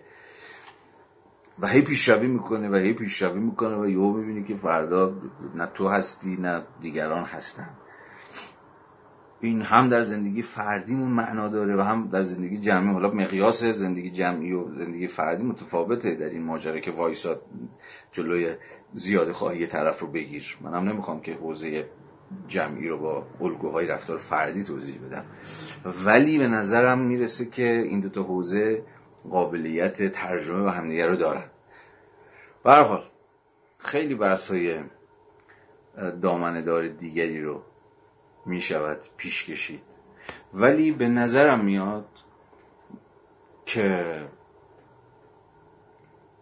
جان دادن در پای ایده ها این ایده می‌تونه دفاع از وطن باشه یا هر چیز شبیه این که ما باش آشناییم باش زیستیم تاریخ معاصر ما و تاریخ همین امروز جهان باش کم و بیش آشناس اتفاقا مفهومیه که شاید در عصر حاکمیت اصل بقا و مسلحت و عقب نشینی و اینجور چیزا باید ازش باید ازش چی میگن؟ اعاده حیثیت کرد شاید.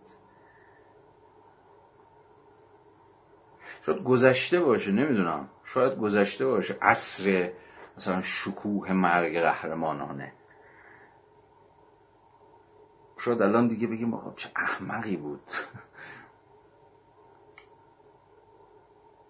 خیلی که توی دوره مثلا همین نماد از جان گذشتگی و ایثار و اینجور چیزا فهمیده می‌شد. امروز تو ذهن ما واسه دگرگونی ارزش ها که زندگی به ما و زندگی رو همون بقا رو اولویت میده دیگه کم نداشته باشه از حماقت. ولی فکر می‌کنم که به حال این پرسشی است که امروز پرسیدنی است و ما رو با مجموعی از پرسش های از همین دست مواجه می‌کنه که در جای خود میشه بارها بارها بهش بازگشت. خب باز تموم تموم میشه.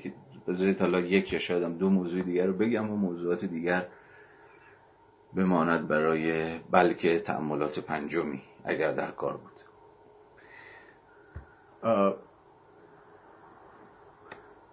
شاید الان اشاره ای به می‌خوام کلا موضوع عوض کنم. اشاره به موضوع جنگ های عادلانه و ناعادلانه پر بیراه نباشه.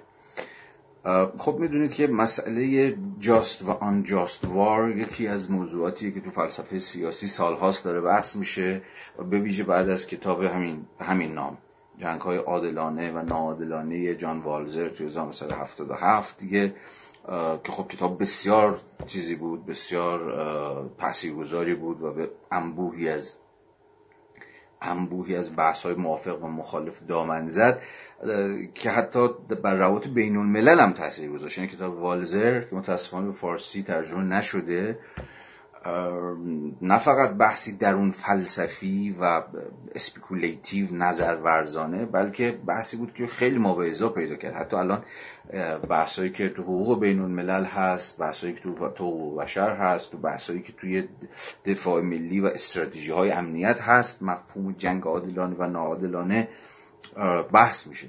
و یه سوال جدیه که چه جنگی را می‌توان جنگی عادلانه فرض کرد و چه جنگی را جنگی ناعادلانه فرض کرد؟ خب زمان به من اجازه نمیده که یه بحث نظری پردامنه و مفصل راجبش بکنم که به نظرم می‌رسید که باید یعنی به نظر میاد که همین ایامه که باید راجع به این موضوع و موضوعات شبیه به این بحث کنیم. که اگر اون دعوی رو پذیرفته باشیم که به حال موضوعات در دل وضعیت های گل می‌کنن و موضوع موضوعات موضوعیت پیدا می‌کنن و به موازاتش شنیده میشن و مهم شنیده شدن یک موضوع دیگه. خیلی بحث حتی اگر اصحاب فلسفه و جامعه شناسی اینها من خیلی فکر می‌کنم الان موضوع داریم برای بحث کردن و فکر کردن. خیلی خوب بود یه نفر میومد مثلا همین اون دفعه هم گفتم توی ابتدای یکی از live ها که میومد مفصل مثلا رساله در باب صلح ابدی کانت رو بحث می‌کرد. یکی میومد همین کتاب جنگ های عادلانه و ناعادلانه والزر رو به بحث میگذاشت. اینها شاید گام های خیلی کوچیک بدونی که توهمی داشته باشیم که حالا این بحث قراره که فیلی هوا بکنه یا تغییر عجیب و غریب ایجاد بکنه. ولی به حال هر کسی جایگاهی که وایساده و نشسته شاید دامن زدن یک بحث بتونه خودش هایی داشته باشه و به هر حال به حساسیت عمومی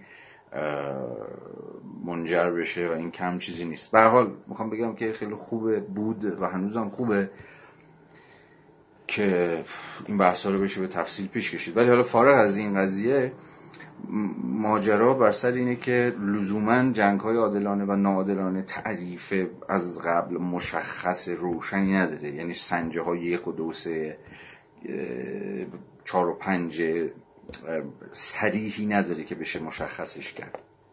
ولی در یک صورتبندی خیلی خیلی خلاصه و کلی اما به قدر کافی به نظرم گویا جنگ عادلانه جنگی است که هدف یا اهداف موجهی داشته باشه. و در برابر جنگ ناعادلانه جنگی است که در حوزه هدف گذاری هاش واجد هیچ هدف موجهی نیست. یعنی هدفی نیستش که بشه جاستیفایش کرد. امروز بخش بزرگ از بحث هایی که حول جنگ ها در می‌گیره چون هیچ جنگی نیستش که جلسات قبل هم سرش صحبت کردیم تقریبا به تفصیل اگر به خاطرتون مونده باشه. هیچ جنگی نیستش که پروپاگاندای خودشو نداشته باشه. هیچ جنگی نیستش که سعی نکنه خودشو جاستیفای کنه خودشو توجیه کنه. همین جنگ روسیه اوکراین بحث کردیم مفصل که تمام تلاش پوتین و دم و دستگاه تبلیغاتش این بود که افکار عمومی جهانی رو متقاعد کنه که آقا ما اهداف مشروعی اهداف موجهی در اوکراین داریم. حالا ماجرای نازی زدایی بود ماجرای این بود که می‌خوام بریم نازی ها رو که دولت رو گرفتن که داره نسل می‌کنه روس ها رو بریم اونا رو نجات بدیم فلان. و حالا داستان های دیگه که به اندازه کافی سرش بحث کردیم من نمی‌خوام تکرار بکنم. بخشی از چی؟ بخشی از اتفاقا تلاش دم دستگاه های تبلیغاتی ایدئولوژی که مثلا دولت روسیه برای اینکه متقاعد بکنن مردم خودشون و مردم جهان رو که آقا ما اونجا بیخود نرفتیم. هیچ بیخود تو اوکراین نیستیم. یا دولت آمریکا وقتی 2003 مثلا به عراق حمله کرد همه زورش زد که ما رو قانع بکنه. که خب یک فریبکاری بسیار بزرگ از کار در اومد که عراق داره های کشتار جمعی می‌سازه و انقریبه که ازشون استفاده بکنه و این اختضا می‌کنه یک جنگ پیشگیرانه رو. اصلا بحث جنگ های پیشگیرانه یکی از بحث بود که زیل بحث جنگ های عادلانه و ناعادلانه پیش اومد. جنگ, جنگ پیشگیرانه عادلانه. چه جنگی؟ کدام جنگ پیشگیرانه عادلانه است؟ جنگی که مثلا از یک جور کشتار جمعی بتونه جلوگیری بکنه. دقیقا دولت آمریکا به همین متوسل شد دیگه. ساعت افکار دارم میگم بعدم که رفت و گندش هم در اومده اصلا قصه چیز دیگری است و حالا هم حالا دولت آمریکا نه ولی دولت تونی بلر حتی سالها بعد یه جورایی بازخواست شد توسط پارلمان که شما رسما دروغ گفتید افکار بازی داد. حالا کاری به این داستان ندارم. فقط می‌خوام بگم این بحث ها همیشه حول جنگ ها در جریانه. هر دولتی سعی می‌کنه چه دفاع چه جنگ پیشگیرانه باشه چه مداخله بشر دوستانه باشه چه جنگ های دفاعی باشه. هر کدوم از دولت ها سعی می‌کنن که خب جنگ خودشون رو با هر مختصاتی که هست عادلانه و موجه جا بزنن. ولی داستانی که حمله روسیه به اوکراین حتی یک دلیل موجه هم هدف مشروع هم نداره. یکی از بحث هایی که بسیار بهش دامن زده شد که آقا روسیه میگه داریم میریم اونجا نازی ها رو بزنیم چون نازی ها نازی های اوکراین راستای افراطی اوکراین دارن روس کشی می‌کنن و خب خیلی حتی تا همین امروز هم برخی دارن تکرارش می‌کنن در صورتی که کاشف به من اومده که اساسا چیزی به نام جریان نازی که داره دست به کشتار نسل کشانه در اوکراین می‌زنه وجود نداره و این بخشی از شانتاژ تبلیغاتی دولت روسیه برای موجه سازی جنگه. اما خودش بخشی از همین چیز دیگه بخشی از این دم دستگاه است ما امروز می‌دونیم که هیچ کدوم از اهدافی که احیانا روسیه روش دست می‌گذاره زیل عنوان مشروع یا موجه یا عادلانه قابل صورتبندی نیست. هیچ کدومش. حالا در بحث امپریالیزم و ناتو و فلان اینها که دیگه فکر نمی کنم امروز بهش برسیم. شاید هم رسیدیم نمی‌دونم. حتی اونجا هم می شود این قضیه رو به روشنی نشون داد. که تا چه پایه این جنگ از اساس نام مشروعه چنان که جنگ آمریکا علیه عراق نامشروع بود. که هی روسیه روسیه داریم می‌کنیم چون به حال یکی از بحثانی که آقا پس ناتو چی؟ پس آمریکا چی؟ شما دارید باج می‌دید به ناتو باج می‌دید به آمریکا که می‌خوام بهش به این موضوع مستقل بپردازم. اصلا از این حرفا نیست. در ب... یعنی یکی از افتخارات ظاهرا کسانی که از الان از روسیه دفاع می‌کنن و یکی از دلایل دفاعشونی که آقا آمریکا هم همین کار کرد. آمریکا هم از به همین شکل هجوم برده به کشورهای دیگه. و در واقع حواسشون نیست که دارن از روسیه از مجرای اقدامات و سیاست آمریکا دفاع می‌کنن. اگر کسافتکاری کسافتکاری کلام کمیه. یا جنایت های مشخص آمریکا محکومه که محکومه در موارد مشخص به همون اندازه هم سیاست های دولت آقای پوتین محکومه بی هیچ حرف و حدیثی مسئله جنگ های عادلانه و ناعادلانه اینجاست که موضوعیت پیدا می‌کنه. یا یکی دیگر از آها یکی دیگر از حالا اشاره کوتاهی هم کردم. باز توجیهاتی که سعی می‌کرد دولت پوتین ارائه بدن مداخله بشر دوستانه بود دیگه که زیل همون بود که داریم میریم روس سوارها رو نجات بدیم. یا آمریکا هم همین بود. مداخله بشر دوستانه در اینجا مداخله بشر دوستانه در اونجا. ولی کاشف به عمل که این مداخلات هیچ ربطی به بشر دوستی نداره بلکه بخشی از مختصات نبردهای بین امپریالیستی بخشی از مختصات اقتصاد سیاسی ماجراست و به هر چیزی ربط داره جز به هر چیزی ربط داره جز نودوستی یا بشر دوستی یا هر دریوری دیگه که دستگاه تبلیغاتی جنگی اقامه می‌کنن پس به هر صورت این بحث خیلی باید حالا بحث پیچیده تره بحث جنگ ها حتی که بخش وسیع از چند که گفتن بحث وارد حقوق بین الملل میشه. بحث حقوقیش خب بحث خیلی پرپیچ و تابیه و چند لایه‌ایه و مفهومیه که امروز بخش از حقوق بین الملل اصلا به اساس اون کار می‌کنه. یعنی اگر جنگی عادل متناسب با شروط و الزامات حقوقی عادلانه فرض بشه خیلی متفاوته. اصلا نوع برخورد نهادهای بین المللی با جنگی که ناعادلانه شناخته بشه به دلیل توجیه ناپذیری اهدافش. این دو تا داستان می‌سازه. اصلا دو تا مختصات بالکل جداگانه می‌سازه که عرض به حضور شما ما رو به جاهای بسیار متفاوتی خواهد بود خب من این بحث رو هم همینجا جنگ عادل و نادلانه و اهداف مشروع غیر مشروع این رو همینجا متوقف کنم بحث رو. یه موضوع دیگه همین ماجرای ناتو و اینجور داستان ها رو هم در این چند دقیقه که باقی است اشاره مختصری هم شده بکنم چون خیلی مهمه. و تفصیلش رو بگذارم برای اگر مجالی بود و حوصله بود جلسه دیگری. ناتو. دست کم تا جایی که به چپ ها مربوط میشه دعوای اصلی توی بین رفقا سر اینه که آقا چه سهمی به ناتو میدن در بحران اخیر. ظاهرا یه دوگانه در چپ ظاهرا که نه مشخصا یه دوگانه در چپ جهانی و معادل به اون چپ ایران شکل گرفته که مقصر یا دلیل اصلی جنگ رو ناتو می‌دونن و پیشروی بس شده دیگه. پیشروی هایی که ناتو کرد روسیه رو تحریک کرد کنار مرزهاش پیشروی کرد و عملا روسیه رو ناگزیر کرد که باید دفاع از تمامیت خودش باید دفاع از در واقع امنیت ملی خودش دست به یه جور تهاجم پیشگیرانه. و هم نقطه جالبیه. پیشگیرانه بزنه علیه دولت اوکراین.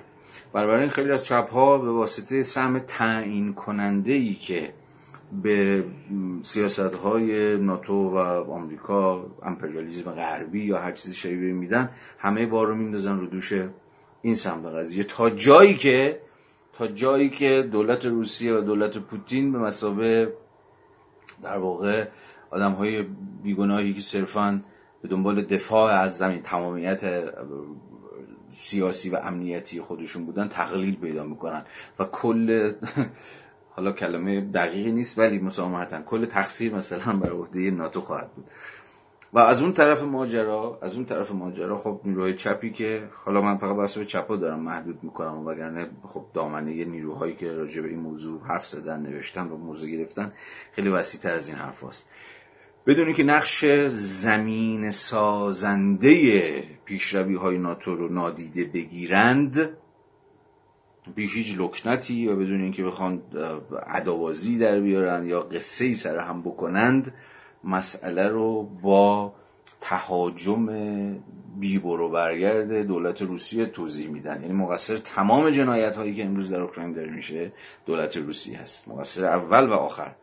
یا ذره حقوقی تر صحبت بکنیم مسئول تمام اتفاق دولت روسیه است که اساسا دست به یک جنگ ناعادلانه زده چنان که مسئول جنگی که در عراق اتفاق افتاد و اون حجم ویرانی ها و کسافت و خیلی جاهای دیگه که آمریکا یا خود ناتو کارنامه ناتو هم که می‌دونید کارنامه فضاحت است که پر از جنگ افروزی و فریبکاری و رسوایی های یکی دوتا نیست. حالا در عراق یک جور در افغانستان یک جور در لیبی یک جور و غیره و غیره. ولی باز چون تمرکز بحثمون روی روسیه است داریم راجع سهم در واقع داریم راجع به روسی تمرکزمون روی سهمی است که مشخصا دولت روسیه داره. به حال الان ظاهرا این تبدیل به یک دعوای تحلیلی خیلی روشن شده. زوی چپ ها که سرکلشون پیدا میشه و از این حرف می‌زنن که آقا شما سهم ناتو رو ندیدید نمی‌دونم اندازه کافی تاکید نکردین اون قضیه همه بار انداختید روی آقای پوتین. که خب صورت خیلی مشخصی مستعد اینه که به یک جور روسگرایی دچار بشه کما اینکه در جریان های همین چپ آنتی امپ و چپ نمی‌دونم محور مقاومتی رسما همینه بی هیچ حرف پس و پیشی. چون به حال اینا جریان استالینیستی هن و جریان استالین خودشون مارکسیست لنینیست مینامند حالا هرچی مینامند مهم نیست.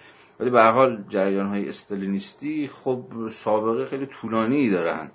در واقع روسوفیلن دیگه. یه شیفته و شیطای روسیان و خیلی به صورت مشخص روسیه. هر کجا آمریکا باشه اونورش خوبه. یعنی به حال آمریکا میشه چیز آمریکا میشه هدف اصلی آمریکا میشه مستاق بارز امپریالیزم و هر کجا که حضور داشته باشه یا سایه حضورش باشه هر کسی که در برابرشه هر کسی که در برابر حالا حالا زبان فنی رو من خیلی نمی‌خوام به کار چون رهزنه. ولی به زبان فرق جریانی که در برابر هژمونی امپریالیسم آمریکا ایستادگی می‌کنه فارغ از اینکه کانتنتش چی باشه محتواش چی باشه فرم سیاسیش چی باشه از جانب این جریان ها در واقع جریان که باید پشتش و ازش حمایت کرد. ما در برابر مثلا امپریالیسم آمریکا شده از بشار اسد هم حمایت می‌کنیم از ایکس و هم حمایت این بازی هایی که همتون باش آشنایید و خب کاملا از یک کاملا یه سابقه تاریخی داره کاملا از یه استالینیزمی در میاد که استالینیزم روسوفیلی در میاد که مهم هم نیست که تانکای روسی مجارستان رو تو سال 1956 بگیرن یا پراگ تو سال 1968 بگیرن یا برن و افغانستان لشکر کشی بکنن. اصلا چیز نیست. اصلا مهم نیست. این جریان یا یا بیان و اوکراین رو بگیرن یا حتی قزاقستان رو بگیرن یا از آقای یا پروفیوسی که لوکاشنکو توی بلاروس حمایت بکنه. اصلا اهمیتی نداره. همین که در واقع جبهه مبارزه امپریالیستی رو ضد امپریالیستی رو دارن تقویت می‌کنه روسیه تحت هر شرایطی این نیروها ازش حمایت می‌کنن. بسیار خیلی سریح و روشن و اینها. یعنی بخشی از چپی که کلا کلید واژه فهمش از کل منازعه پیچیده میدان سیاست همین آنتی و امپریالیزم که آمریکاست هر هم که علیه آمریکا باشه یا در برابر آمریکا باشه خب ما ازش حمایت می‌کنیم. دشمن دشمن من دوست منه. خب در رأسش هم دولت روسیه است چه قبل از فروپاشی و چه امروز بعد از فروپاشی. ولی به نظر می‌رسه که این بازی این بازی راه به هیچ چیز نمی‌بره. یعنی از تحلیلی هیچ پرتویی نخواهد افکند و ما رو با پرسش های اساسی و تعیین کننده مواجه نمی‌کنه. صرفا یک تحلیل یک شبه تحلیل ژئوپلیتیک برای ما می‌سازه که کل موضوعگیری ما رو این تعیین می‌کنه که آمریکا کجا وایساده و آمریکا طرفی کیه و خب ما هم طبعا اون طرف قضیه ایم این چپ اردوگاهی یا هر اسمی که شما روش می‌گذارید عملا امکانی رو نداره که بتونه پیچیدگی این مختصات رو بفهمه. من الان تایمم تموم میشه و قطع میشه و مجال تفصیل بیشتری نیست. ولی حتما حالا در یه مجالی که هفته بعد دست بده فقط و تنها فقط راجع به این موضوع من تمرکز خواهم کرد روی این موضوع چون خیلی مهمه. به حال باید نظریه امپریالیسم توضیح داد. نظریه امپریالیسم چیه؟ به حال صورت بندی که به صورت مشخص مثلا تو لنین هست بعدا این نظریه چجوری تحول پیدا کرد مختصات جنگ سرد بعد از فروپاشی چه دگرگونی های اتفاق افتاد چقدر گویاست و چقدر می‌تونه وضعیت توضیح بده؟ ما چقدر به با صورت بندی خود نظریه امپریالیزم نیاز داریم و این, و این وسط چنین قصه چپ رو تا چه پایه و تا کجا گرفتار کرده؟ این بخشی از چپ رو طبعا گرفتار کرده و به خاک سیاه نشونده از این حیث که نتونن یک کلام قاطع و روشن بگن آقا ما با یک تهاجم مشخص دولت روسیه به اوکراین مواجهیم و این محکوم بی هیچ حرف کم و بیشی فارغ از اینکه context ش و زمینه های تاریخیش تا چه پایه نتیجه مناقشه بین امپریالیستی آمریکا و ناتو از یه طرف و روسیه از سمت دیگه است. و حالا هزار یک تبصره و حرف و حدیث این وسط تا در نهایت اقدامات پوتین و شرکا رو به نوعی مشروع سازی بکنن. این مقدمات خیلی مفصل تری می‌خواد من الان خیلی یعنی اصلا زمانش رو ندارم که بتونم از این مقدمات شروع کنم. فقط در مورد یه جور طرح بس در نظرش بگیرید. و نه چیزی واقعا بیشتر من ادعایی هم ندارم که چیزی بیشتر از طرح بحث در این موضوع الان رسیدم که مطرح بکنم. تفصیلش رو به من این اجازه رو بدید که به چند روز دیگه حالا روزش رو من خواهم گفت. حواله بدم و حتما این بحث رو سعی می‌کنم که دقیق تر پیش بکشم و سرش حرف بزنیم باز موضوع زیاد مونده. بنابراین فکر می‌کنم که یه جلسه پنجمی هم حتما باید داشته باشیم که بخشش میشه همین ماجرای امپریالیسم و سهم ناتو و فلان این قصه ها. بخش دیگرش هم به موضوعات باقی مونده اختصاص خواهد داشت. مرسی که تا اینجا حوصله کردید و گوش کردید به حرفای من. خوشحال میشم نکته حرفی نقدی هر چیزی بود بگید و بنویسید. حالا چه در کامنت چه در دایرکت من تا جایی که وقت کنم. خوندن که حتما می‌خونم. فکر کردن که حتما بهش فکر می‌کنم. تا جایی هم که بتونم حتما سعی می‌کنم که جواب بدم و وارد دیالوگی هم با هم دیگه بشیم. برسوله مرسی. شب به خیر خداحافظ.